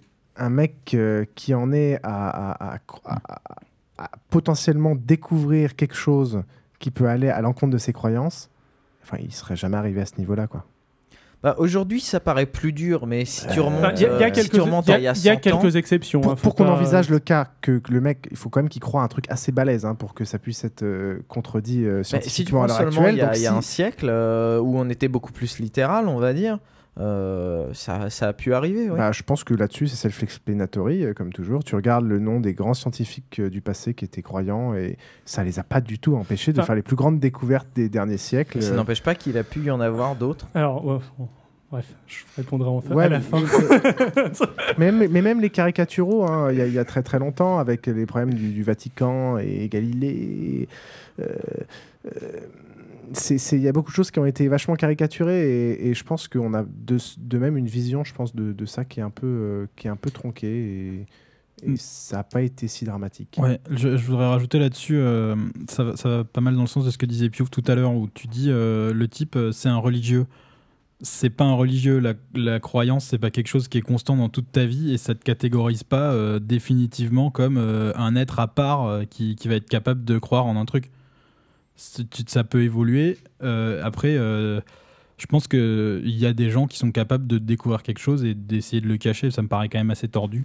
Ouais, et dans l'ensemble, euh, à la limite, ils vont peut-être attendre et essayer de le prouver cinq fois avant de vraiment se résoudre à en parler. Mais Mais vous êtes de la génération Vatican II, prenez les extrémistes euh, chrétiens qu'il y a aux États-Unis et allez me faire croire qu'eux, ils sont pas prêts à tout. Oui, ben, alors, des extrémistes chrétiens qui vont dans. qui font de. Alors, déjà, premier point, désolé, hein, mais statistiquement parlant, euh, les euh, scientifiques, euh, enfin, les gens qui ont plus qu'un bac plus 5, sont quand même beaucoup moins croyants que les, les gens qui n'ont pas le bac. C'est de l'ordre à 20% de différence. Donc, je, je- c'est c'est statistique. Donc les scientifiques de haut niveau, des scientifiques de haut niveau qui soient, mais je, je vais euh, revenir. à tout- Bon, allez, allons-y, je me lance là-dedans. Euh, ok, j'y vais. Alors, est-ce que euh, un scientifique ne peut pas être croyant? Non, ce serait stupide. Euh, par contre, est-ce qu'un scientifique est quand même a quand même plus de chances que la moyenne des gens d'avoir une croyance qui diffère fortement du, euh, de- du dogme euh, classique? Oui. Et ça, c'est historiquement vrai. suis tu hein. t'intéresses à des gens. Alors, ça ne veut pas non plus dire qu'ils vont avoir des choses. Il faut pas avoir une lecture euh, euh, non, non plus euh, anachronique. Ça ne veut pas forcément dire que tous les scientifiques du passé étaient athées. Non. Mais ils avaient des idées qui, généralement, variaient quand même beaucoup du dogme. Euh, on peut parler euh, de euh, Newton et de Kepler qui ont fait des. euh, mais c'est des exemples là. De quoi? Bah, c'est des exemples de scientifiques, ça prouve pas que. euh, Non, le, enfin, euh, ok, mais je, je vais pas, j'ai pas de statistiques qui vont te permettre de te dire que euh, 60% de, non, je, je, je peux pas avoir de statistiques là-dessus, donc je ne peux parler qu'avec des exemples. Mais il y a beaucoup d'exemples euh, de scientifiques tels que Nu- Bah, Newton, les Kepler, etc., hein. qui généralement faisaient énormément de recherches en alchimie. euh, principalement. Newton a passé la moitié de sa vie, euh, Pew- euh, pas Piouf, euh, Drie, et- mais Piouf aussi pourront en parler euh, plus longuement, à faire des recherches sur de l'alchimie. Et une autre moitié de sa vie, peut-être pas une autre moitié, mais un autre morceau de sa vie à enquêter pour le trésor public sur, la, sur la fausse monnaie. Mais bref. Mais, mais c'est- même, vrai pour les, les, bah, les- les scientifiques les, les plus corrosifs. Quand tu prends Darwin, euh, 'fin, pour, pour, revenir, pour revenir sur le sur l'aspect, euh, l'aspect on, on, on exagère quand même beaucoup à l'heure actuelle la pseudo-persécution euh, des scientifiques dans le passé, même s'il y en a eu. Darwin, il est enterré à l'abbaye de West- Westminster. Darwin, enfin. Enfin, tu- Dar- peux- tu- Dar- tu peux Darwin n'a pas été persécuté. hein. Non, mais justement, justement, c'est-à-dire que même, même les, Enfin, les- on dit pas que Darwin a été persécuté. Non, on dit que, on dit dit la théorie, de, la théorie pour, de, euh, la théorie de Darwin a été attaquée. Mais lui, il n'a jamais été persécuté. Oui, mais on Personne dit ne qu'un dit ça. cro- un croyant, on parle de la réaction d'un croyant quand il découvre quelque chose qui remet en cause. Oui, bah, le- ok, bah, la réaction des croyants quand ils ont découvert les théories de Darwin, pour le coup. Et la région de était, Darwin. euh, non, mais est-ce que Darwin. violente, oui. mais Darwin Mais- n'a pas planqué sa propre découverte. Non, enfin, Je te oui, parle de la il a planqué pendant 20 ans, mais pas pour des raisons religieuses. Voilà, mais c'est- juste pour euh, rebondir sur ce que dit Krillin, où en effet, on va pouvoir te sortir que des exemples, mais au final, tu prends les plus grandes découvertes et celles qui sont les plus corrosives, euh, pseudo-corrosives, parce que pour moi, c'est pas corrosif, euh, euh, euh, contre la religion, et ben même ces gens-là, euh, même si c'est que des exemples, et tu trouveras peut-être des contre-exemples, euh, au final, ça n'a pas influencé la façon dont ils ont publié leurs découvertes. Si, enfin. euh, Ça les a- ça les a pas empêchés de les publier. enfin, question, Darwin, ça. non. Euh, à l'époque de, à l'époque de Spinoza et euh, de Descartes, euh, oui, euh, tu, tu publiais pas des trucs. C'était peut-être plus de la philo que des sciences dures, mais euh, si, c'était aussi des sciences dures. Euh, tu, tu publiais pas des trucs qui allaient en- trop à l'encontre de la religion. Et tu as beaucoup de scientifiques, pour le coup, qui ont eu des problèmes. Euh, je pense. Ils ont eu des problèmes, mais Oui. ça, ça, ça, on Ouais. ne nie pas, il y en a eu beaucoup. Euh, donc c'est, euh, enfin, Ouais, je parle plus- Tu nous as quand même sorti un Ouais. truc un peu révisionniste. Non, mais je parle En- plus d'un- point de vue personnel aussi. euh, Si les types ne, pardon, mais si les types ne, ne publiaient pas et qu'ils ont eu des, enfin, si, c'est parce qu'ils justement ils risquaient d'avoir des problèmes. Ça avait r- pas forcément à voir avec ce qu'ils croyaient eux. Exactement. C'est-à-dire qu'il n'y a pas eu En de. fait, il y a pas eu alors, de- ce qu'ils croyaient Krillin qui, est- qui est là avec un air dubitatif depuis tout à l'heure, genre ouais, je vous ai bien niqué avec ma question, mais je, Mais je, comprends pas vraiment quel est ton but là. Non, mais je comprends pas juste demandé. à un truc. En euh, fait, Krillin ouais, parle d'autocensure. Euh, c'est surtout ça. Et là, là-dessus, je pense qu'on a bien adressé sa, sa question. Hmm. Et sinon, pour terminer, oui, généralement, beaucoup de scientifiques ont historiquement été assez proches des milieux alchimistes, donc des trucs qui nous, paraît, euh, qui nous paraissent complètement non scientifiques à l'heure actuelle, euh, et euh, des, euh, trucs d'inspiration, Rose-Croix, entre autres, ce genre de, ce genre de choses. Donc des, des milieux qui sont un peu mystiques, qui sont religieux, mais complètement en dehors du dogme, du dogme strict. Et ça, je pense que c'est intéressant, par contre, Moi, sur le rapport du scientifique à la question. religion. Tu nous parles d'alchimie. Quelle est la différence entre de l'alchimie et de la chimie? Juste ou juste Bah, tu t'es- que- tu planté et que- t'avais pas la que- bonne, que t'avais pas la bonne que- formule. quoi. Que dans l'un, tu cherches à transformer du plomb en, le- en Ouais, or est-ce et que dans ça, c'est l'autre, pas le Ah, pas que folklore le plomb en de or dans l'alchimie l'alchimie. c'est le la quête euh, la quête fondamentale c'est on part du principe que c'est possible alors après tu fais beaucoup de chimie autour de ça et ces gens-là ont sûrement je pense grandement de par leur euh, intérêt pour l'alchimie euh, contribué à la science mais c'était encadré de tout un tas de euh, de Oui, croyances mystiques il y a pas que de la chimie, il y a des formules, le nombre des- d'or tout un, un certain nombre de formules Très, il mélangeait beaucoup de beaucoup de mysticisme et de, de science Euh, maintenant euh, on fait le tri aisément, mais à l'époque, ils faisaient pas le tri. Tu avais de la science et euh, de- des croyances qui maintenant nous paraissent, nous paraissent abscondes. Ok, donc c'est la même chose. Non. Non. si, si, moi je suis d'accord, je comprends ça aussi. C'est juste qu'il y a des trucs qui ont été prouvés faux entre temps et qui du coup ne sont plus acceptés. même, Mais c'est quand même la- à la même- base le- un peu la, la même chose. Non, de oui, faire mais des trucs, soit, tu te dis, mais maintenant, c'est le ok. À l'époque, on est d'accord. À l'époque, c'était la même chose. Maintenant, c'est plus la même chose. Bon, Maintenant, on revient sur le débat. Ça a juste Ah, changé de nom, si, quoi. Si, si, il y en a. Bon, bref. Euh, je pense qu'on a peut-être fait le tour de cette question ou euh, vous voulez continuer? Non Ouais, Je- ouais. Je passe à la suite. Allez, vas-y. Allez, euh, dernier point, les rapports qu'entretiennent les institutions scientifiques et les institutions religieuses. Là, je pense au financement, je pense au euh, modèle explicatif concurrent, je pense à, euh, à l'éducation, et je, je pense à donc à est-ce que l'institution scientifique et les institutions religieuses, les institutions scientifiques et les institutions religieuses entretiennent des rapports conflictuels dangereux? Euh, là, il faut vraiment faire. euh, on va revenir sur. Enfin, il faut vraiment faire le. le- le- C'est des cas particuliers en fonction des pays et des régions du monde, quoi. Euh, donc, aux États-Unis, il peut y avoir des, des, des, des- des dérives parti- Je dirais plutôt au niveau du système éducatif, parce qu'au final, euh, bon, on n'a peut-être pas trop parlé de financement, mais c'est vrai que pour moi, le seul danger que je vois à l'heure actuelle euh, entre les institutions, euh, c'est plutôt ouais, c'est l'institution, c'est l'éducation, quoi. Est-ce que, euh, est-ce que au Toi, il final, n'y a pas de problème de financement. Pour toi, le financement des, des recherches scientifiques, que ce soit par des groupes religieux ou des, des groupes euh, d'intérêt euh, Ah bah, quelconques, c'est pas un problème. Je t'avoue que j'en ai tellement peu croisé que, enfin, moi, j'ai pas d'exemple, quoi. J'ai Mais pas de, j'ai pas de je- scandale, de machin, de truc. Je dirais à partir du moment où les recherches ne sont pas biaisées, euh, l'origine Ah oui, de l'argent mais apporte peu. C'est c'est ça, c'est ça tout le problème en ce moment où on en parle beaucoup. Bah, c'est le fait que. Bah, ouais, euh, mais bon, les dans- types ils publient, euh, il y a d'autres chercheurs dans le monde. Euh, à partir du moment où c'est pas la même institution qui finance euh, tout le monde et que- et qu'il y a des gens qui sont capables de réfuter des trucs qui auraient été biaisés, je vois pas où est le problème.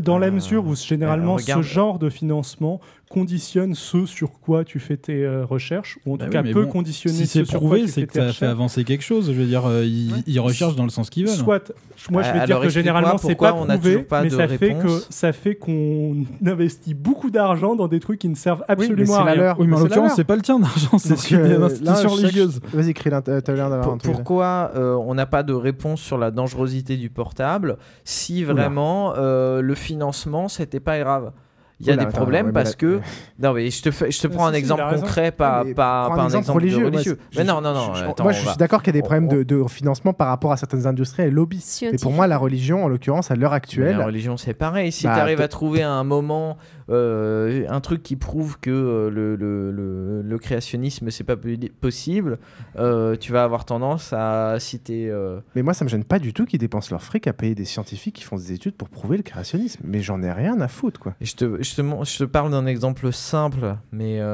faut, je suis à peu près persuadé que tu peux en trouver. Ouais, mais comme, comme disait Trollin, euh, le, le milieu scientifique est extrêmement concurrentiel. Les gens passent leur temps à, à- à Eh essayer ben de faire. ça, des- c'est faux, justement. Je te, pro- je te prends un exemple dans l'industrie où le milieu scientifique a beau être concurrentiel, on n'arrive pas à prouver un truc sur les portables parce que euh, dans un cas, il y a. Enfin, parce Ah, que mais personne n'est faut- d'accord. Il faut combien de temps pour mener une Ouais. étude sur le long terme et ça fait combien de temps que les, por- Ouais, les c'est portables existent C'est normal qu'on n'ait pas de réponse encore. euh, Ouais, là-dessus, je serais temps, hein. un peu. Mais même de toute façon, je vois. Moi, j'ai pas. J'attends qu'on me donne des exemples et j'en ai pas vu de dérive à l'heure actuelle due au financement euh, religieux. Du manière générale, j'adresse tout à fait la problématique du manière générale que tu dis, à savoir le financement. C'est très important que ce soit en tout cas transparent, euh, que ce soit marqué dans toutes les études, etc. Euh, Il y a des problèmes de dérive et de lo- lobbyistes, etc. Mais en l'occurrence, par rapport aux religions dans ce cadre particulier, moi, j'ai pas de n'y a pas d'exemple en fait. Je- moi, j'en vois pas. hein, j'en j'en attends. Ça me, moi, de toute façon, je, je- je voudrais que ce soit transparent, et etc. Mais c'est pas un danger particulier du moment que c'est transparent. Je pense pas que dans nos pays développés, euh, il y en ait. Non. Par contre, au niveau institutionnel, euh, ça finance. C'est quoi des- qui s'appelle nos pays développés Bah, Non, la mais France, c'est la une vraie Suisse. question. Oui, ouais. oui. ouais. D'accord, donc la France, la Suisse. Oui. ok, je suis d'accord avec toi. euh, non, non, mais c'est pas. que euh, euh, je pense que tu as des pays où tu peux avoir des Non. scientifiques qui prouvent Je- que euh, je reforme le ma- plomb ça se change en or. Je reforme ma question autrement. Euh, T'inclus pas les États-Unis quand tu dis les Ouais, pays développés. dire les États-Unis. il doit avoir, euh, il doit en avoir mal, des exemples. euh, J'ai du mal à mettre les États-Unis dans les pays développés. Non, mais je suis d'accord avec toi. Enfin, je, de- je pense que là-dedans, euh, c'est. Et, et c'est là le cas particulier des États-Unis très important, et c'est pour moi le beaucoup plus, plus gros danger, c'est les systèmes éducatifs. Et là, pour le coup, aux États-Unis et dans d'autres pays, mais surtout aux États-Unis, le fait qu'il y ait un débordement euh, vers l'institution euh, de l'éducation et que, que, que- qu'il y ait une intervention euh, à la fois au niveau financement et à la fois au niveau influence et lobbyisme de ce qui va être appris aux enfants, là par contre, c'est très Alors, grave. De manière assez euh, étrange, euh, je me demande si ce problème n'est pas tout autant présent en Europe qu'aux États-Unis. Parce que, mine de rien, il y a énormément de groupes de pression aux États-Unis pour tenter de, euh, de pousser vers l'enseignement du créationnisme, de l'intelligent design à l'école. Néanmoins, euh, la Constitution américaine interdit euh, l'enseignement de la religion euh, euh, C'est pas la religion, c'est une théorie scientifique. non, non, oui, euh, c'est pour ça. Non, non, mais pour le moment, l'intelligent design n'est pas enseigné dans les écoles américaines, à moins que je dise une, une connerie. Et le, la religion, le- l'enseignement de, de la religion dans les écoles, dans les écoles américaines est interdite, ce qui n'est pas le cas en, ce qui n'est pas le cas en Europe. J'ai été surpris dans un lien de Mantine de voir que en Allemagne l'enseignement euh, confessionnel et l'enseignement des euh, théories, euh, euh, des théories euh, créationnistes, intelligent design et autres, avaient fortement progressé. Bah, surtout que En- dans certains landers allemands, euh, dans tes impôts, si tu te déclares, tu il y a dans la toute ca- l'Allemagne, il me semble. non? Non, pas dans toute l'Allemagne. Je crois pas. hein. Tu, tu coches la case est-ce que j'ai une télé ou est-ce que j'ai pas de télé? Est-ce que je suis croyant ou pas? Et il y a une partie de ta dîme, si tu as coché la croix je suis croyant, tu as un impôt supplémentaire qui est directement. Non, t'as versé. pas d'impôt supplémentaire, c'est que l'impôt que tu, la, cette partie de l'impôt va à, à ta religion, sinon il va à autre chose. D'accord, Ah, non, parce que sinon, j'allais trouver- je, je, je trouvais que c'était un mécanisme cool pour avoir des stats, euh, des stats d'athéisme en progression. Ça. Ouais, enfin surtout de fraudeurs fiscaux. hein. Non, mais mais je- passons. Euh, oui, alors je suis. Bon, on a- nous, on a grandi dans une école catholique, euh, donc il y avait, il y avait une éducation euh, Euh, au catholicisme. nous, euh, sois plus nous, précis. hein. nous, euh, moi et Exil. Euh, donc il y avait en effet un débordement dans le sens où il y avait une éducation religieuse. Alors, Euh, il y avait- il y honnêtement, avait du je, catholicisme. je pense pas que le lyc- collège-lycée dans lequel on a vécu était extrêmement. Enfin, c'était pas, euh, c'était pas terrible euh, niveau. Non, mais c'est euh, pour ça que. euh, Il y a bien pire. Euh, Oui, non, mais- même non, en mais, euh, France. mais moi, j'ai pas trouvé ça euh, terrible. oui. C'est pour, ça- pour dire que c'est pas parce que on autorise un enseignement religieux que ça avait une quelconque influence ou est-ce qu'on a senti une quelconque influence dans notre enseignement scientifique qu'on a eu dans cette école. Euh, on a eu un enseignement scientifique en bio qui était lamentable, mais je pense que c'était pas d'autres lié. raisons. euh, je pense que c'était pas lié à la, à la politique de l'école. C'est juste que les profs étaient nuls. Vas-y, Trollin. Moi, je pense que Xil, que euh, effectivement, on a sans doute des enseignements biaisés, mais euh, j'ai pas l'impression que la religion y joue un grand rôle en Europe. Mais il y a forcément, euh, tu as toujours des espèces de, de croyances de groupe euh, qui font qu'il y, a des- il y a des sujets qui sont plus ou moins objectifs en fonction de, Tu penses à quoi du passif. Je Bah, de- selon le pays où tu te trouves, de toute façon, euh, l'histoire euh, va pas être décrite de la même façon. Je veux dire, si tu vas à un musée euh, au Japon sur la deuxième guerre mondiale, tu vas Si pas avoir les mêmes choses que tu vas Palestine. dans d'autres pays. Voilà, si tu vas en Israël ou en Palestine, il y a forcément des sujets comme ça qui vont être plus ou moins cachés, mais j'ai- je pense pas que la religion en Europe ou en tout cas en France y joue un grand rôle. Alors en France, je pense que la France est une bonne exception. Euh, le, en France, je pense qu'il y a quand même peu euh, de problèmes, euh, même au sein de l'enseignement euh, confessionnel français, il y, y a peu de problèmes. Néanmoins, il y a quand même des groupes de pression qui jouent, qui jouent pas mal, qui sont pas mal actifs en Europe. Il y a des milliers d'ouvrages présentant l'intelligent design qui ont été envoyés il y a quelques années à la totalité des écoles européennes. Donc il y a du lobbying pour euh, l'intelligence di- design en Europe. Et De toute façon, les- la religion, euh, les versions évangélistes euh, sont en grande. En l'occurrence, je crois que c'était des musulmans, mais Oui, je- vois à quel bouquin tu fais référence. Mais, en le- mais même au point de vue évan- évangéliste, il y a des financements qui viennent des US. On voit dans pas mal de banlieues des mecs qui commencent à louer des tu hangars. commences à avoir des prêtres coréens euh, dans les banlieues françaises euh, qui viennent évangéliser, euh, qui viennent évangéliser. le, tu, tu commences à voir en France. Même en France, un peu comme en Angleterre, des crieurs de rue dans le, dans le métro qui, qui, euh, L'apocalypse, moi ça me manque hein, ça, les trucs euh, à la New York. euh, L'apocalypse, ça est dans deux jours avec le mec sur son. sur Oui, son mais enfin, c'est, euh, c'est- moi je trouve ça aussi un Je petit suis en peu train de me affolant. demander ce Euh, qui est pire qu'une racaille, c'est une racaille obscurantiste. Tu connais beaucoup des racailles éclairées euh, Ouais. avec une grande ouverture d'esprit. Par une torche de flic et. Ouais. Enfin bon.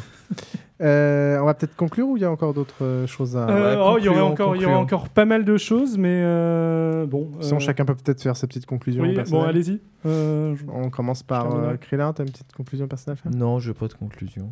Tu t'en bats les couilles, c'est juste Mais là non, pour faire mais euh, chier. qu'est-ce qu'on a prouvé euh, Non, mais toi, je, eh sais pas je des conclure choses en que dernier. pas pu dire.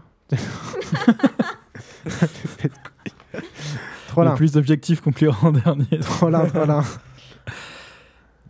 Euh, j- J'ai pas grand chose à, Voilà, à pareil. conclure non plus. hein, Tu conclus en dernier finalement. aussi Je vais conclure en, en- en bon dernier. Bon, Piouf, vas-y. Euh, Euh, oui, pour conclure. Moi, je- Alors je vais conclure que Dieu existe. Ce qui est le plus important pour moi, c'est vraiment le principe de laïcité. Je pense que là-dessus, on est un pays qui est assez, euh, assez fanatique, limite, et je trouve ça plutôt euh, bien.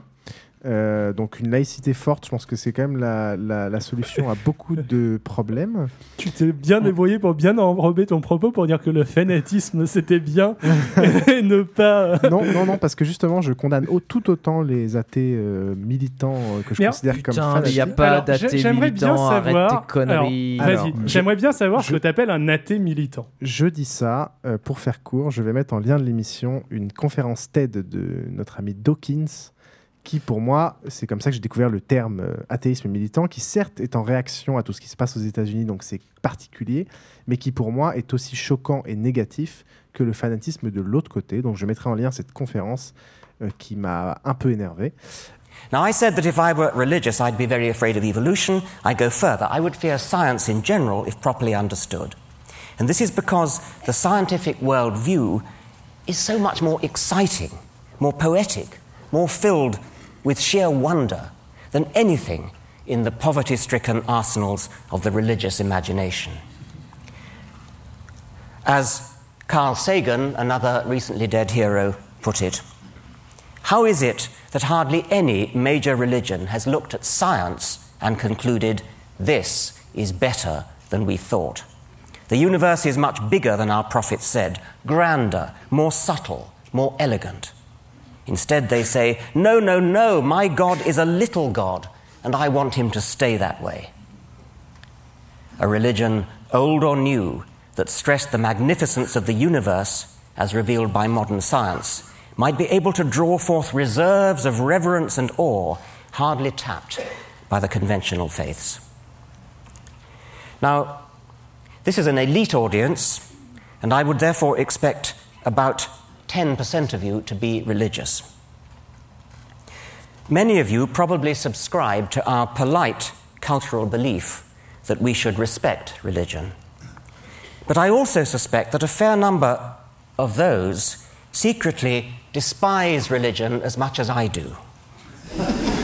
if you're one of them, and of course many of you may not be, but if you are one of them, I'm asking you to stop being polite, come out and say so. And if you happen to be rich, give some thought to ways in which you might make a difference. The religious lobby in this country is massively financed by foundations, say nothing of all the tax benefits, by foundations such as the Templeton Foundation and the Discovery Institute. We need an anti Templeton to step forward. If my books sold as well as Stephen Hawking's books, instead of only as well as Richard Dawkins's books, I'd do it myself. People are always going on about how did September the 11th change you? Well, here's how it changed me. Let's all stop being so damned respectful. Thank you very much. Voilà, donc même si c'est drôle et j'adhère à pas mal de choses à lui, je considère qu'il il devrait se contenter à la partie laïcité du propos que d'attaquer euh, comme il le fait. euh, Enfin bref. Ouais, tu parles de la Ouais. France et au final, les, tes athées militants, ils sont aux États-Unis. Quoi. Ah mais tout à fait, j'ai le droit d'avoir une vision. euh, Bon, euh, aux États-Unis, le problème est un petit peu différent dans le sens où ce que Dawkins dénonce principalement, c'est qu'aux États-Unis, il y a une discrimination, de, de la discrimination contre les athées. C'est statistique, ça a été prouvé. Tu demandes aux gens, est-ce que vous fer- feriez confiance à, euh, je sais pas, un tueur d'enfants, euh, un psychopathe avec une hache, un athée, t'as l'athée qui arrive en dernier? Bon. Est-ce que la meilleure façon de réagir à ça, c'est d'être aussi euh, violent et aussi irrespectueux C'est pas une question d'être violent. Le, le propos de Dawkins, c'est athée, soyez fiers. Arrêtez Ah, y de vous cacher. Il y a plus que ça. Euh, Il y a plus que ça. C'est arrêter de respecter les, croi- respecter les croyances des autres. Bah, il quand même- t'es pas respecté en retour, je trouve ça normal Ouais. d'arrêter de jouer au, au loyal. À la bon. victime, en fait, euh, Ouais, moi, ouais, je suis d'accord. Moi, j'ai vu le, le truc de Ted, là. Enfin, c'est moi qui. Enfin, moi, je l'ai vu. Et pour quelqu'un qui est croyante, je comprends tout à fait son discours et je trouve qu'aux États-Unis, c'est comme un spécial, un statut d'athée. Et lui, il est là justement parce qu'il y a tout le monde qui est contre lui. Et du coup, il dénigre un peu les autres qui croient en Dieu. Et euh, enfin, Même ceux qui son discours est assez mal. clair. C'est un, athée militant et je comprends. hein, il, il est là pour lutter pour son, sa cause et euh, au, au même temps, il, enfin, il casse les autres, mais euh, il est là pour montrer son. Ce qui est marrant, c'est qu'il a des réactions typiques de la personne persécutée. Par exemple, Oui, quand, quand on persécute, tu peux avoir un- exactement la même personne euh, religieuse qui parle exactement de la même façon. Donc lui, Oui, je pense qu'il qu'il prend généralise. justement exemple sur Ce qui- quelqu'un ce qui est pas intelligent, c'est fanatique. euh, il généralise autant qu'il est pareil que, c'est que les gens qu'il a en face Oui, de lui. justement, juste- il utilise le même type de discours pour, euh, Bah pour ouais, mais montrer son point de parce vue. qu'il considère, alors je ne considère pas que forcément que ce soit la méthode la plus efficace, mais lui considère que les méthodes des prédicateurs Mm. euh, qu'il dénonce sont efficaces. Donc, il emprunte un petit peu de, euh, euh, de leur méthode. Ouais. C'est un mec qui est habitué à faire des talk shows TV contre des prédicateurs évangélistes. Je sais pas si tu imagines ça. Donc, c'est- Ouais, pas, mais- il peut pas non plus dois être. quand même euh, Imagine que t'as. Frédéric Lefebvre contre toi, quoi. Faut Voilà. même, euh, non, mais justement, c'est pour ça aussi que moi, je trouvais ça un peu ridicule, quoi. Euh, lui, et sa façon Bah, de parler, voilà. moi, je trouvais ça ridicule parce qu'il militait niveau, tellement, ouais. enfin, c'était assez violent.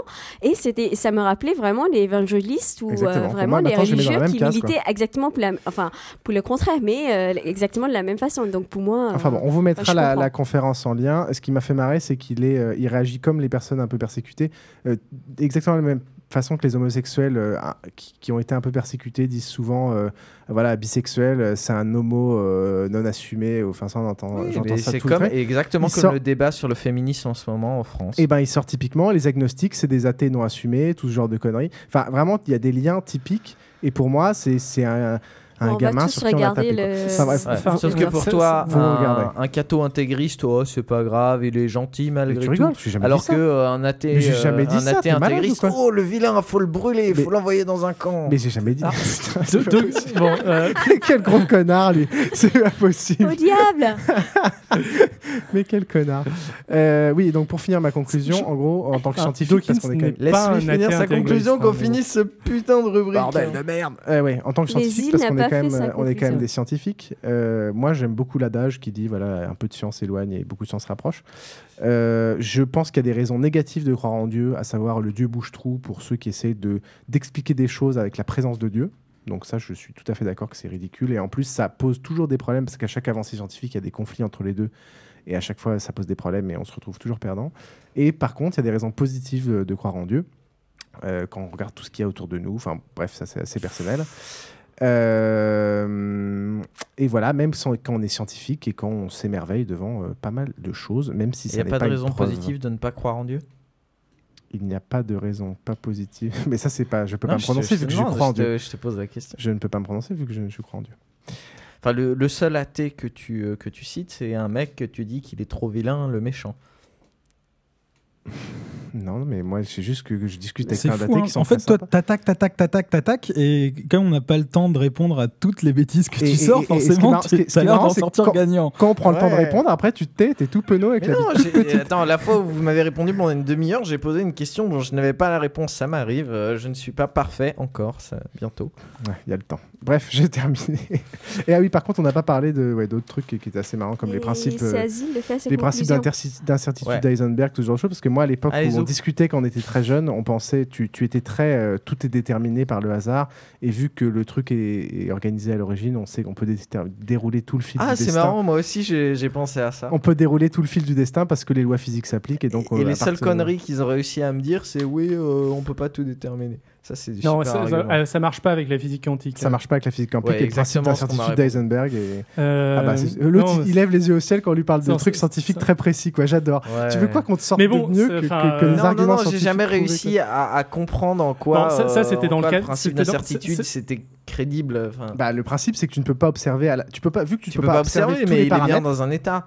Oui, mais vu que tu peux pas l'observer, tu pourras jamais prouver. Enfin, oui. Donc, tu peux pas le prouver, mais c'est pas pour autant que tu peux. Le chat, il est pas la- mort-vivant hein, dans Ouais. sa boîte. Non, mais je te Si, parle pas, je te parle pas du truc dans la, dans la boîte. Je te parle Oui, bah, du- c'est quand même une manière Je assez te, je te simple. parle de- que- à la- qu'une particule, enfin que tu peux pas à la fois orient- euh, observer la position. Je crois que c'est la position et la vitesse. Non, c'est en fait quand tu es en train d'observer quelque chose, le fait de l'observer Perturbe. perturbe euh, y a- y a- le. y a Ce qui ne contredit pas euh, une loi universelle qui, qui, dé- qui aurait un, un effet déterministe. C'est juste Merci. que toi, tu peux pas vérifier et enfin, tu peux pas prédire, mais c'est pas pour autant que qu'une entité ça- supérieure honnête- honnêtement, à Dieu ne l'aurait pas pu. Oui, mais en gros, ça, Ouais, non, ça- mais ça attends, laisse la place. Ça, c'est pas du tout. euh, là, là t'es en train de. T'argumentes de contre ton le truc. Non, mais t'argumentes contre ton Non, camp, pas là. du tout. Non, non, non, au contraire, Non, il a arrêtez, retourné le arrêtez truc. de penser qu'il y a des camps. euh, c'est pas. Non, mais enfin, le, les, les, les, les gens qui sont Oh, le déterministes. qui- Il y a eu qui des considèrent camps, il y a eu tout 6 millions prévoir, généralement, c'est les athées. hein. Exactement. C'est- pas. En euh, gros, tu peux jamais changer ton destin. Et, euh, en gros, c'est, euh, C'est pas mon cas, hein, mais ce qu'autorise ce principe-là, comme tu peux pas observer à la fois Bah, la veux, position. ce seraient les protestants qui seraient déterministes. Comme tu peux pas observer l'état du monde parce que à la fois tu, tu le perturbes si tu le Oui, si tu, et à la fois tu peux pas observer la position et, et la vitesse d'une particule. On considère que comme on peut pas tout observer, ça permet l'intervention de quelque chose de divin. euh, sans que tu puisses t'en rendre compte en fait. On peut pas, on peut pas prouver qu'il n'y a pas eu cette intervention. On peut pas avoir toute la connaissance sur une situation qui permet qu'il n'y ait pas eu une intervention extérieure. C'est en gros ce principe-là. Euh, Bon, ça fait 90 Bon, minutes. Euh, euh, on conclut. Je, je conclus après ce petit aparté sur crois que nos discussions du collège. je crois que j'ai autant trollé que, que Krillin. Euh, euh, bref. Euh, non, mais oui, c'est vrai. Le, euh, la physique quantique euh, remet en question le, La vision laplacienne de- du de monde. Tout, euh, mais bon, c'est c'est bon, c'est pas un argument non plus euh, Ah non, contre. non, Pas du tout, c'était juste pour étaler ma, Contre l'athéisme. confusion. Euh, bref, moi, euh, ma conclusion perso, euh, je suis antithéiste. Euh, par antithéiste, je suis athéiste ou antithéiste, j'entends que euh, je considère que les religions organisées autour de théisme, euh, autour de révélation, sont néfastes euh, pour tout un tas de raisons que j'avais expliquées, entre autres euh, lors de l'épisode l'épisode précédent, le dogmatisme, etc. Je considère que c'est quelque chose qui, contrairement à la science, qui se répand avec la technique, c'est-à-dire que généralement c'est la technique qui sert à répandre la science en grande partie. Quand euh, tu sais comment faire euh, une mitrailleuse, tu as envie de comprendre les, scientifiques, euh, le- les principes scientifiques qui fonctionnent derrière. Quand tu vois ton voisin qui va sur la Lune, tu essayes de, euh, t'essayes de comprendre les principes scientifiques qui sont derrière. Euh, quand tu vois euh, le, ton voisin faire une centrale nucléaire, tu as envie de savoir comment ça marche. Tandis que le, euh, donc ça a une diffusion rapide et qui est latérale. À l'inverse, les théismes euh, institutionnels ont généralement une, euh, diffusion lente et qui est verticale, qui va des parents aux enfants, etc. Euh, ils changent beaucoup plus lentement. C'est donc généralement des forces réactionnaires, c'est-à-dire qui gardent des caractéristiques qui sont héritées du passé. Je considère euh, qu'ils sont négatifs et qu'il faut lutter contre ça. Ça ne veut pas dire que je ne considère que euh, on ne peut pas être croyant. Il y a tout un tas d'autres manières d'être croyant que euh, de, euh, de s'apparenter à, euh, ce- à ces théismes, euh, euh, qui peuvent être- J'adore tes conclusions. C'est un peu comme tes introductions, mais en mieux. Donc en gros, tu respectes les gens qui croient, mais tu es contre euh, les institutions qui peuvent avoir une, une force euh, d'influence puissante et néfaste. Tu vois, lui, euh, il dit pareil, mais en. Non, il respecte pas les gens qui croient, il pense qu'ils devraient croire autrement. Non, si, si, je, res- je respecte, Oh, tout, à le fait, je relancez pas, je respecte non. tout à fait les gens qui croient. Euh, si on veut quelques exemples de, euh, euh, d'effets négatifs, on peut parler du, euh, du préservatif euh, avec euh, le discours du pape. euh, Ou d'éventuels Tu vas financements. relancer Piouf. Ou d'éventuels financements. Hmm. Euh, bon, voilà. Euh, ok, je vais m'arrêter là. Euh, Si tu veux me lancer sur la chaîne de la capote, hein, t'es, bien, t'es le bienvenu, Robert. je vais en utiliser plus que toi. Allez, sur ce, deux bouquins à faire gagner. Euh, un bouquin que j'ai bien apprécié, qui est un bouquin de Francis S. Collins, qui est un Américain scientifique, celui qui s'est occupé du décodage du génome humain, dont le livre s'appelle De la génétique à Dieu, euh, qui a des points de vue assez intéressants et qui repasse beaucoup de choses en, en question sur toutes les théories et sur lui, ce dont, ce, ce dont il pense. Une vision scientifique assez intéressante. Donc ça, ce sera à Ce gagner, je vous le pense. conseille. Et euh, quelque chose que j'ai lu à cause de vous, euh, un livre de Jean Guiton et de Igor et Grishka Bogdanov. Ta ta ta ta. Euh, donc ça, pareil, on le fera gagner. Dieu et la science, euh, voilà. Et moi, je vous laisserai plein de liens avec euh, plein de noms de livres euh, pour vous expliquer que la religion, c'est mal. Toi, t'es un radin, tu les fais pas gagner.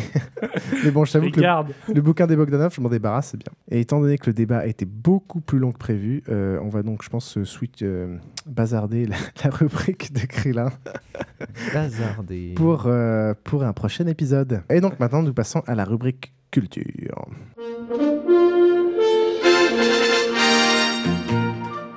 Alors,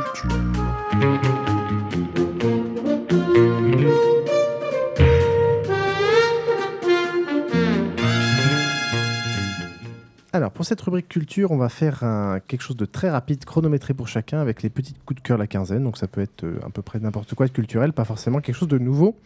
Euh, donc, je mets le chronomètre pour moi-même. On va mettre genre 3 minutes. Paf, et je commence pour moi. Let's go. Euh, moi, je voulais vous parler de The Prodigies, un film d'animation franco-britannique, belgeo-canadien, luxembourgeois, interdit aux moins de 12 ans. Donc, c'est l'adaptation d'un roman culte des années 80 qui s'appelle La Nuit des enfants rois euh, de Bernard Lantéric. Donc, ça passe en ce moment au cinéma. Euh, ça parle d'une équipe. D'abord, c'est un jeune ado qui, en gros, a des pouvoirs psychiques, euh, qui est découvert par un vieux milliardaire qui va l'aider à dompter son pouvoir et à mettre en place une, une fondation pour euh, trouver et aider ses semblables. C'est X-Men, ça. Euh, Il y a une certaine connotation X-Men, ouais. Et, euh, et donc, on après, on suit cinq jeunes adolescents qu'il va trouver, qui ont aussi des pouvoirs. Il va y avoir un gros incident et ça va partir en couille. Euh, donc, c'est un style graphique très, assez particulier. Ça pêche pour manque de moyens. Donc, euh, les gros plans sont assez moches et ça aide pas euh, pour retranscrire les émotions, malheureusement. Les persos sont super profonds parce que déjà, bon, ouais, c'est un peu des. Ils sont pas très bavards par nature et en plus. euh, voilà, l'aspect graphique aide pas. Euh, au début, on se dit c'est un peu mièvre, etc. Mais en fait, ça devient bien dark. Il y a certains éléments assez dark. Donc, c'est un mélange assez bizarre entre deux, trois trucs un peu mièvre et une violence euh, bien noire.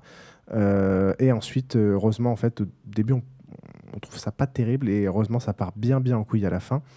Donc, euh, je vous le conseille. The Prodigies, la 3D, comme d'habitude, n'est absolument pas indispensable. Est-ce que quelqu'un l'a vu? Non. Non. Non. Non. Ok. Vous connaissiez le, le- le- le roman euh, La Nuit enfants rois? Je connais le groupe de musique. D'accord. en tout cas, c'était pas mal. L'adaptation euh, est un- assez libre, mais qui, qui- qui est quand même assez agréable. Voilà. Et ton deuxième coup de cœur? Et mon deuxième coup de cœur, c'est les médiévales de Provins. Euh, donc j'étais ce week-end au médiéval de Provins avec Micha et des amis euh, euh, médiévistes, je sais plus comment ça se dit. En gros, pour ceux qui connaissent pas la ville de Provins, c'est une ville assez importante. en gros, elle frappait même sa monnaie au 9e siècle. Elle était la troisième ville de France après Paris et Rouen. Elle est inscrite au patrimoine mondial de l'UNESCO depuis 2001. Et en gros, c'est une ville médiévale avec de très belles fortifications médiévales très très bien conservées.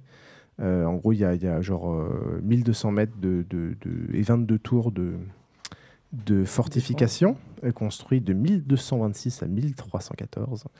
Euh, un très beau donjon. La ville est truffée de souterrains médiévaux. Et euh, il y a beaucoup de, de fêtes annuelles qui sont organisées Les là-bas. souterrains sont très très sympas à visiter. Euh, si vous avez un bon guide, euh, c'est plus passionnant à visiter que la Tour César au final. Ah, tout, tout à fait. Et il y a, euh, a d'ailleurs des guides sur place, et ça coûte pas cher en plus. Il y a trois fêtes annuelles, la braderie, il y a les médiévales dont je suis allé, la fête de la moisson, et toute l'année il y a des spectacles résidents de joutes et de fauconnerie. Euh, et les médiévales, en gros, c'est une reconstitution des foires de Champagne qui est qui, euh, qui a lieu depuis plus de 30 ans maintenant, cette reconstitution. C'est très sympa, tout le monde est déguisé, euh, il y a plein de stands vachement euh, sympas. En gros, on a passé du bon temps. Il y a des, des- des reconstitutions, des stands de, de médiévistes assez sympathiques avec des, des, de l'artisanat, des forges transportables, un très grand défilé et, des, quand même des très très beaux costumes. Donc bien sûr, c'est plus sympa si on y va costumé et ça coûte moins cher d'ailleurs. Donc pour l'année prochaine ou même quand il n'y a, y a pas les fêtes, parce que comme ça il y a moins de monde pour visiter, vous pouvez y aller. Ça s'appelle les médiévales de Provins. Euh, en train, c'est à une heure et quelques, une heure et demie de Paris. Ça coûte euh, 8 euros. euh, Enfin, c'est très sympa. Krillin. Euh, deux choses par rapport à ça. Déjà, euh, si vous voulez le visiter, juste à côté, euh, il y a un camping où euh, ils font des, ils ont des tipis et vous pouvez passer un week-end dans tipi, c'est super sympa. C'est un camping qui, de mémoire, le nom, ça s'appelle Hippocamp. Donc avec un, super jeu de mots. Euh, et de là, vous pouvez aller à Provins, c'est c'est assez chouette et l'expérience est sympa. Par contre, en dehors euh, de, des fêtes médiévales, j'ai quand même préféré Troyes, qui a, euh, un peu plus loin évidemment, qui a un centre qui, a, qui est beaucoup plus sympa à visiter en dehors de toute animation. C'est vrai que Provins, en dehors d'animation, euh, ouais, une petite journée, une grosse journée, suivant à quel point vous êtes fan Ouais. et à quel point vous faites des musées, c'est suffisant. C'est vrai que la, reco- la reconstitution amène quand même vachement de folklore autour, et vachement Mm. de- le cadre est, est vachement sympa. On vous mettra les liens sur le site. Voilà pour mes coups de cœur. On passe maintenant à Axil. Attends, je te remets le chronomètre. Ok, alors je, vas-y. je vais essayer de vous prouver que je peux parler de quelque chose rapidement. Ça commence Lol. mal. C'est pas dit. Euh, je vais donc vous parler de Game of Thrones, dont on vous a déjà parlé. Donc euh, la série basée sur euh, la série de romans Le Trône de Fer. Elle s'est terminée, euh, la saison 1 s'est terminée, 10 épisodes. C'est fort sympa- sympathique, il y a une petite... euh, un baisse, une petite baisse d'intérêt, disons, aux alentours de l'épisode 8, étrangement, qui est pourtant fait par euh, l'auteur des, euh, des romans. Ça reste quand même très très bon. Ah, n'est pas euh, écrivain, enfin n'est pas scénariste, un écrivain au final. Je pense aussi peut-être qu'il a que c'est peut-être plus fidèle, peut-être plus intéressant pour ceux qui ont déjà lu les romans. Mais euh, bon, moi, je, en tant que personne n'ayant pas euh, lu les romans avant, je l'ai pas trouvé si bon que ça. Euh, la série est quand même très très bonne. Elle vient de se terminer. Il va y avoir une saison 2. Il a été annoncé que la saison 3, euh, le troisième tome ne serait sans doute pas adapté en une saison, mais en deux saisons ou en une saison de 23 épisodes. Je rappelle que la première saison et la deuxième saison euh, ne font ou ne feront que 10 épisodes. Euh, voilà, Euh, si vous ne l'avez pas encore vu, je vous la conseille. Moi là-dessus, mon, bah, mon sentiment, c'est que généralement, c'est trop court. Parce que c'est clair qu'une. Enfin, quand on n'a pas lu les bouquins, c'est un peu violent, quoi. 10 épisodes comme ça, il se passe des choses, mais on en attend quand même et beaucoup plus. Euh, le rythme est soutenu quand même. Euh, Ouais, mais est on- moi, quasiment je- trop, mais c'est. euh, Mais résultat, euh, à bout de 10 épisodes, tu dis fin de la saison 1, tu prends quand même cher quand tu apprends ça. Euh, le gros scandale, c'est qu'il n'y a pas la grosse baston qu'on attend par un petit, euh, un, un petit trick euh, scénaristique, donc ils ont voulu garder le budget pour autre chose. Euh, et pour ceux qui ont quand même lu les bouquins, c'est très intéressant de le voir, euh, parce que en gros, ça permet d'avoir des informations en plus euh, pour valider ou invalider euh, des théories qu'on avait. Moi, j'ai beaucoup d'amis qui ont lu les bouquins, qui avaient des théories, qui ont regardé avec grand intérêt la série déjà parce qu'elle est bien faite et qu'elle est fidèle, et aussi que ça donne des informations supplémentaires qui permettent d'apprécier encore mieux le bouquin. Donc, c'est pas du tout incompatible, c'est une bonne adaptation. Donc, on vous le conseille et on en reparlera l'année prochaine. Déjà, si l'auteur est derrière, c'est plutôt un gage de qualité. Ouais, il Tout semble qu'il y ait certains aspects qu'il est plus développé dans la série que dans les romans. Et euh, certes, ça, ça provoque des euh, levées de boucliers de certains fans euh, Ouais, mais là, qui il- ne voyaient il- pas certains personnages comme ça en particulier. Un qui se trouve être homosexuel dans, de manière avérée dans la série. Et... Ou même, euh, ouais, ou même la, la mort de. de- enfin, bref. Euh, donc, on vous le conseille. Spoil. Dans tous les cas, c'est bien. Et si vous l'avez vu, maintenant, vous pouvez commencer à lire les bouquins. C'est pas du tout incompatible. Voilà. Enjoy. Tu en avais qu'un? J'en avais qu'un. Ok. J'ai été rapide? Bravo. On passe maintenant. Moins de 3 minutes. On passe maintenant à Krillin. Go Bah écoute, euh, moi tu m'as pris un peu de cours, donc j'ai essayé de me rappeler euh, des dernières choses qui m'avaient marqué ces derniers temps. Euh, j'ai fini par voir euh, The Reader, donc euh, qui a dû être Palme d'Or l'année dernière ou une connerie comme ça. Donc The Reader, euh, ça n'a rien à voir avec euh, Ghost Reader, encore moins Ghost Writer ou je sais plus quoi. enfin, bref. Ghost Rider. Voilà, Ghost Rider. Euh, non, donc The Reader, ça se passe euh, en Allemagne euh, dans les années euh, 60, je dirais. En fait, euh, c'est hum, c'est l'histoire euh, d'un gamin euh, qui euh, a ses- sa première euh, relation amoureuse et, et sexuelle avec une, une femme. Euh, T'as dit que ça se passait quand? Ah, je pense que c'est euh, ouais, dans les années 60. Bah, le... ça se passe avant la, 50. la seconde, la Seconde Guerre mondiale Non, ça se passe Non, pas du tout avant la Seconde Guerre mondiale. Alors, on parle, on pense pas au même film, mais C'est juste qu'elle a vieilli. Euh, tu, tu... Ah bah, je, le, je pense au, euh, enfin le, les cœurs des faits, pas le. Oui, pas le mais t'es en train de spoiler Ouais, le euh, film. là. donc euh, j'espère qu'on coupera ça au au montage. Donc voilà, donc ce, ce garçon a euh, une- des, des relations avec une femme. euh, euh, évidemment, ça, ça le marque et ça va euh, le marquer toute, toute sa vie. Et euh, cette femme un jour euh, disparaît alors qu'il a, euh, je crois, 14 ou 15 ans. Et puis alors qu'il est euh, étudiant euh, en...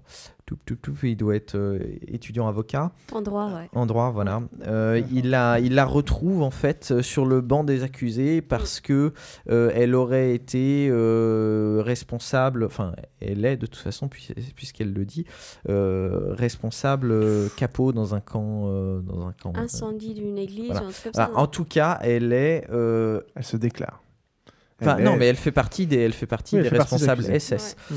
Et, euh, et alors, là où le film est, est génial, c'est qu'il pose plein de questions, euh, notamment la défense de la fille qui dit, euh, qui explique sa fuite en avant dans, dans, dans cette histoire. Elle demande, euh, par exemple, euh, mais, mais à, à quel moment est-ce que j'étais fautive d'être SS Est-ce que. euh, euh, est-ce qu'au tout début, quand je me suis engagé chez Siemens, euh, c'était déjà un problème Puisqu'au final, après, de fil en aiguille, c'était jamais des grands pas, etc. Euh, donc ça pose la question de, de- de- des personnes coupables qui se font entraîner. Ça pose la question de une personne qui est à la fois euh, bonne et mauvaise. Ça pose, ça pose beaucoup de questions. Et la relation donc à ces trois époques, quand il est, quand il est enfant, quand il est adolescent et plus tard quand il va être adulte, euh, la relation donc du personnage principal euh, joué par Ralph Fiennes euh, avec cette fille-là jouée par Kate, Kate Winslet est vraiment très intéressante. Ça a été une grande claque dans ma gueule. Et puis la relation à l'autorité aussi. Enfin, tout ce qu'on. Oui, oui, oui, oui. oui, Le- toutes les dérives que ça peut Voilà. entraîner. J'ai le temps pour un deuxième ou Ah, allez, très vite. Ok. Donc plus plus vieux dans l'année, le nom des gens. Euh, avec euh, Jacques Gamblin et euh, Sarah Forestier qui est une Et jeune Lionel actrice. Jospin. Et Lionel Et Lionel Jospin. Jospin. Euh, donc euh, ça c'est une fille qui euh, pour euh, prouver son engagement politique euh, essaye de, de euh, passer les gens à gauche en couchant avec eux donc ce C'est qu'elle bien les films où la on voit des seins en fait. hein. Parce que Hmm. Dans les deux films, on voit pas mal de Voilà, seins, donc euh, dans l'un on voit Kate Winslet à poil et dans l'autre Sarah Forestier à poil. Les deux sont plutôt pas mal pour. pour euh, dans- Et dans- politique, les deux sont des films Voilà. politiques. Ouais, mais euh, le nom des gens est quand même assez drôle. Euh, la, la relation entre euh, Forestier et Gamblin est vraiment très sympathique. Euh, le film est, est frais. Euh, il est vraiment agréable à regarder. comme un Jones, c'est très fresh. Voilà, donc euh, moi j'ai j'ai vraiment aimé. euh, je, vous l'avez vu donc Bah, que Michel et moi avons vu les Ouais, deux moi, films. j'ai et- beaucoup aimé. Et on vous conseille les deux films. ouais. Ils sont vraiment de styles très différents. hein, De mais, styles très, très ouais. différents. Mais euh, très drôles. Euh, non, non, vraiment. Bah, The Reader, ouais, enfin bref. Oh non, c'est très bien. Ok, on vous les conseille. Euh, alors, Micha. Ouais, mon, mes coups de cœur. euh, donc rapidement, euh, j'ai découvert un article par Twitter, un article d'un magazine national qui a gagné un National Magazine Award, et c'est un article qui parlait de l'organisation UX. Je sais pas si tu connais. UX Urban Experiences. Et donc, c'est un article qui parle de UX et les catacombes de Paris. Donc, euh, le titre de l'article, c'est euh, mince, bon, mon- l'internet marche plus. Bon, bref, donc euh, c'est un article. Je vais mettre le lien sur euh, le site. Donc, en tout cas, l'UX euh, Urban Experiment, c'est une organisation euh, underground qui essaie d'améliorer les, les coins un peu perdus ou le coin oublié de Paris. Par exemple, les catacombes. Par exemple, dans l'article, ils parlent d'un projet où ils ont soi-disant créé un cinéma dans les catacombes. Oui, oui, c'est une vieille histoire ça. Ouais, voilà. Et puis, et c'est très, très. Enfin, il y a plein de. On sait pas trop ce qui est vrai, ce qui n'est pas vrai. C'est aussi. La mexicaine de il Ouais, s'appelait. il parlait aussi de, du fait d'une autre euh, organisation, je pense, qui a restauré euh, l'horloge à Panthéon. Oui, très grande histoire ça Ouais, aussi. donc euh, je recommande euh, fortement cet article, euh, sa- cet article en anglais par contre. Mais bon, c'est un long article euh, et moi je trouve que ça vaut le coup de lire et puis de se poser des questions, de chercher plus loin si ça existe ou ça n'existe pas. Est-ce qu'on peut pénétrer dans ce milieu-là? Et voilà, donc c'est l'article sur euh, Paris et puis les catacombes. Et sinon, euh, un autre coup de cœur, une chanson, euh, on, est, on était là officiellement, donc une chanson qui s'appelle euh, Up Up Up, Up Up Up par euh, Givers. On va peut-être mettre ça en fin de... Pourquoi pas, ouais. Ouais, c'est une, c'est une chanson d'été euh, qui remonte le moral. Et puis pour les gens qui partent en vacances, ça donne en- envie, enfin, ça donne un peu un air de- d'été, quoi, à la maison. Merci beaucoup. Et pour revenir sur les sujets catacombes, etc., je pense qu'on aura bientôt des petites news à vous annoncer et des rubriques à vous annoncer, c'est pas là Bah, la semaine prochaine, un grand dossier euh, catacombe de Paris. Ah bah Et puis peut-être si ça se goupille, une, une, une expédition, on vous en parlera. Top, top, top. On parle jamais de ça avant, on en parle toujours après. on vous en parlera peut-être. Eh ben merci à tous pour ce fantastique épisode. Nous sommes enfin arrivés au bout de ce débat fleuve. Euh, de ce magnifique débat fleuve. Euh, J'espère qu'on a été assez euh, explicite. En gros, on vous rappelle donc que cette semaine, on va relancer un peu le jeu parce que là, il n'y a plus beaucoup de commentaires. hein. Euh, donc, il y a des bouquins à gagner cette semaine. De la génétique à Dieu de Francis S. Collins. C'est la collection dirigée par Jean Stone, la presse de la Renaissance. Je sais, si je sais pas si tu vas donner aux gens envie de voter avec tes bouquins théistes. Et Ah. Jean, Jean Guiton, euh, Igor et Grishka Bogdanov, ça c'est pour le perdant. pour le perdant. Euh, voilà, donc pour jouer, hein, comme d'habitude, euh, on va relancer un peu ça. Les commentaires sur iTunes. Mais on rappelle que les bouquins des Bogdanov font de très bons cale-portes. Et puis surtout, il il va, me- il va me coûter vachement moins cher parce qu'il est tout petit en, en froid de port. Euh, voilà, donc euh, les ajouter sur, sur Twitter, donc il y a @basincast, il y a @mr underscore puf pour moi, il y a @xil pour Xilerian. Ah non, Basincast, At- maintenant Xilrian. Xilrian X-I-L-R-I-A-N, toujours, ça n'a pas changé.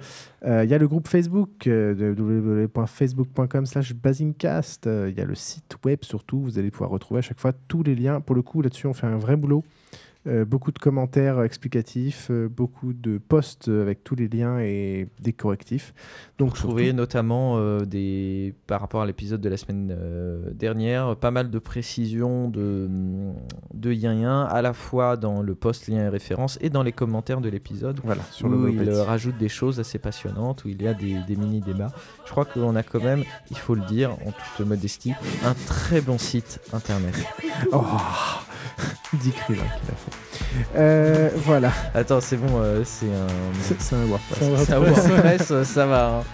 Ok, sur ce, eh ben, mes chers amis, nous vous souhaitons euh, à la prochaine, à dans deux semaines. Nous vous souhaitons à la prochaine. Bon, vous commencez à me péter les couilles, je suis fatigué là, bordel. ok, ciao, à la... dans deux semaines. À dans deux semaines. Ciao les zouzous.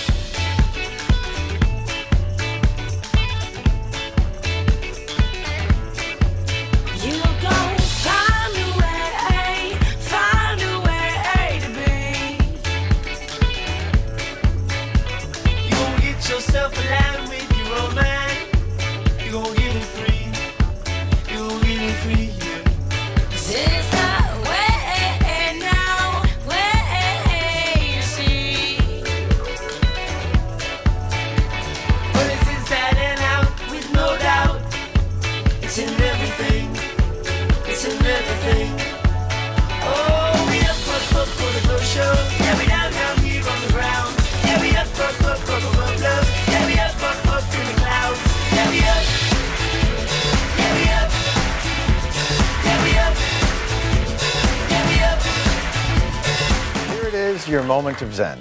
Has any scientist always been there? No, sir. Has any human being always been there? No, sir. Does any human being know everything? No, sir. Does any scientist know everything? No. Who knows everything? God. Who's always been there? God. So who should you trust first, God or the scientist? God.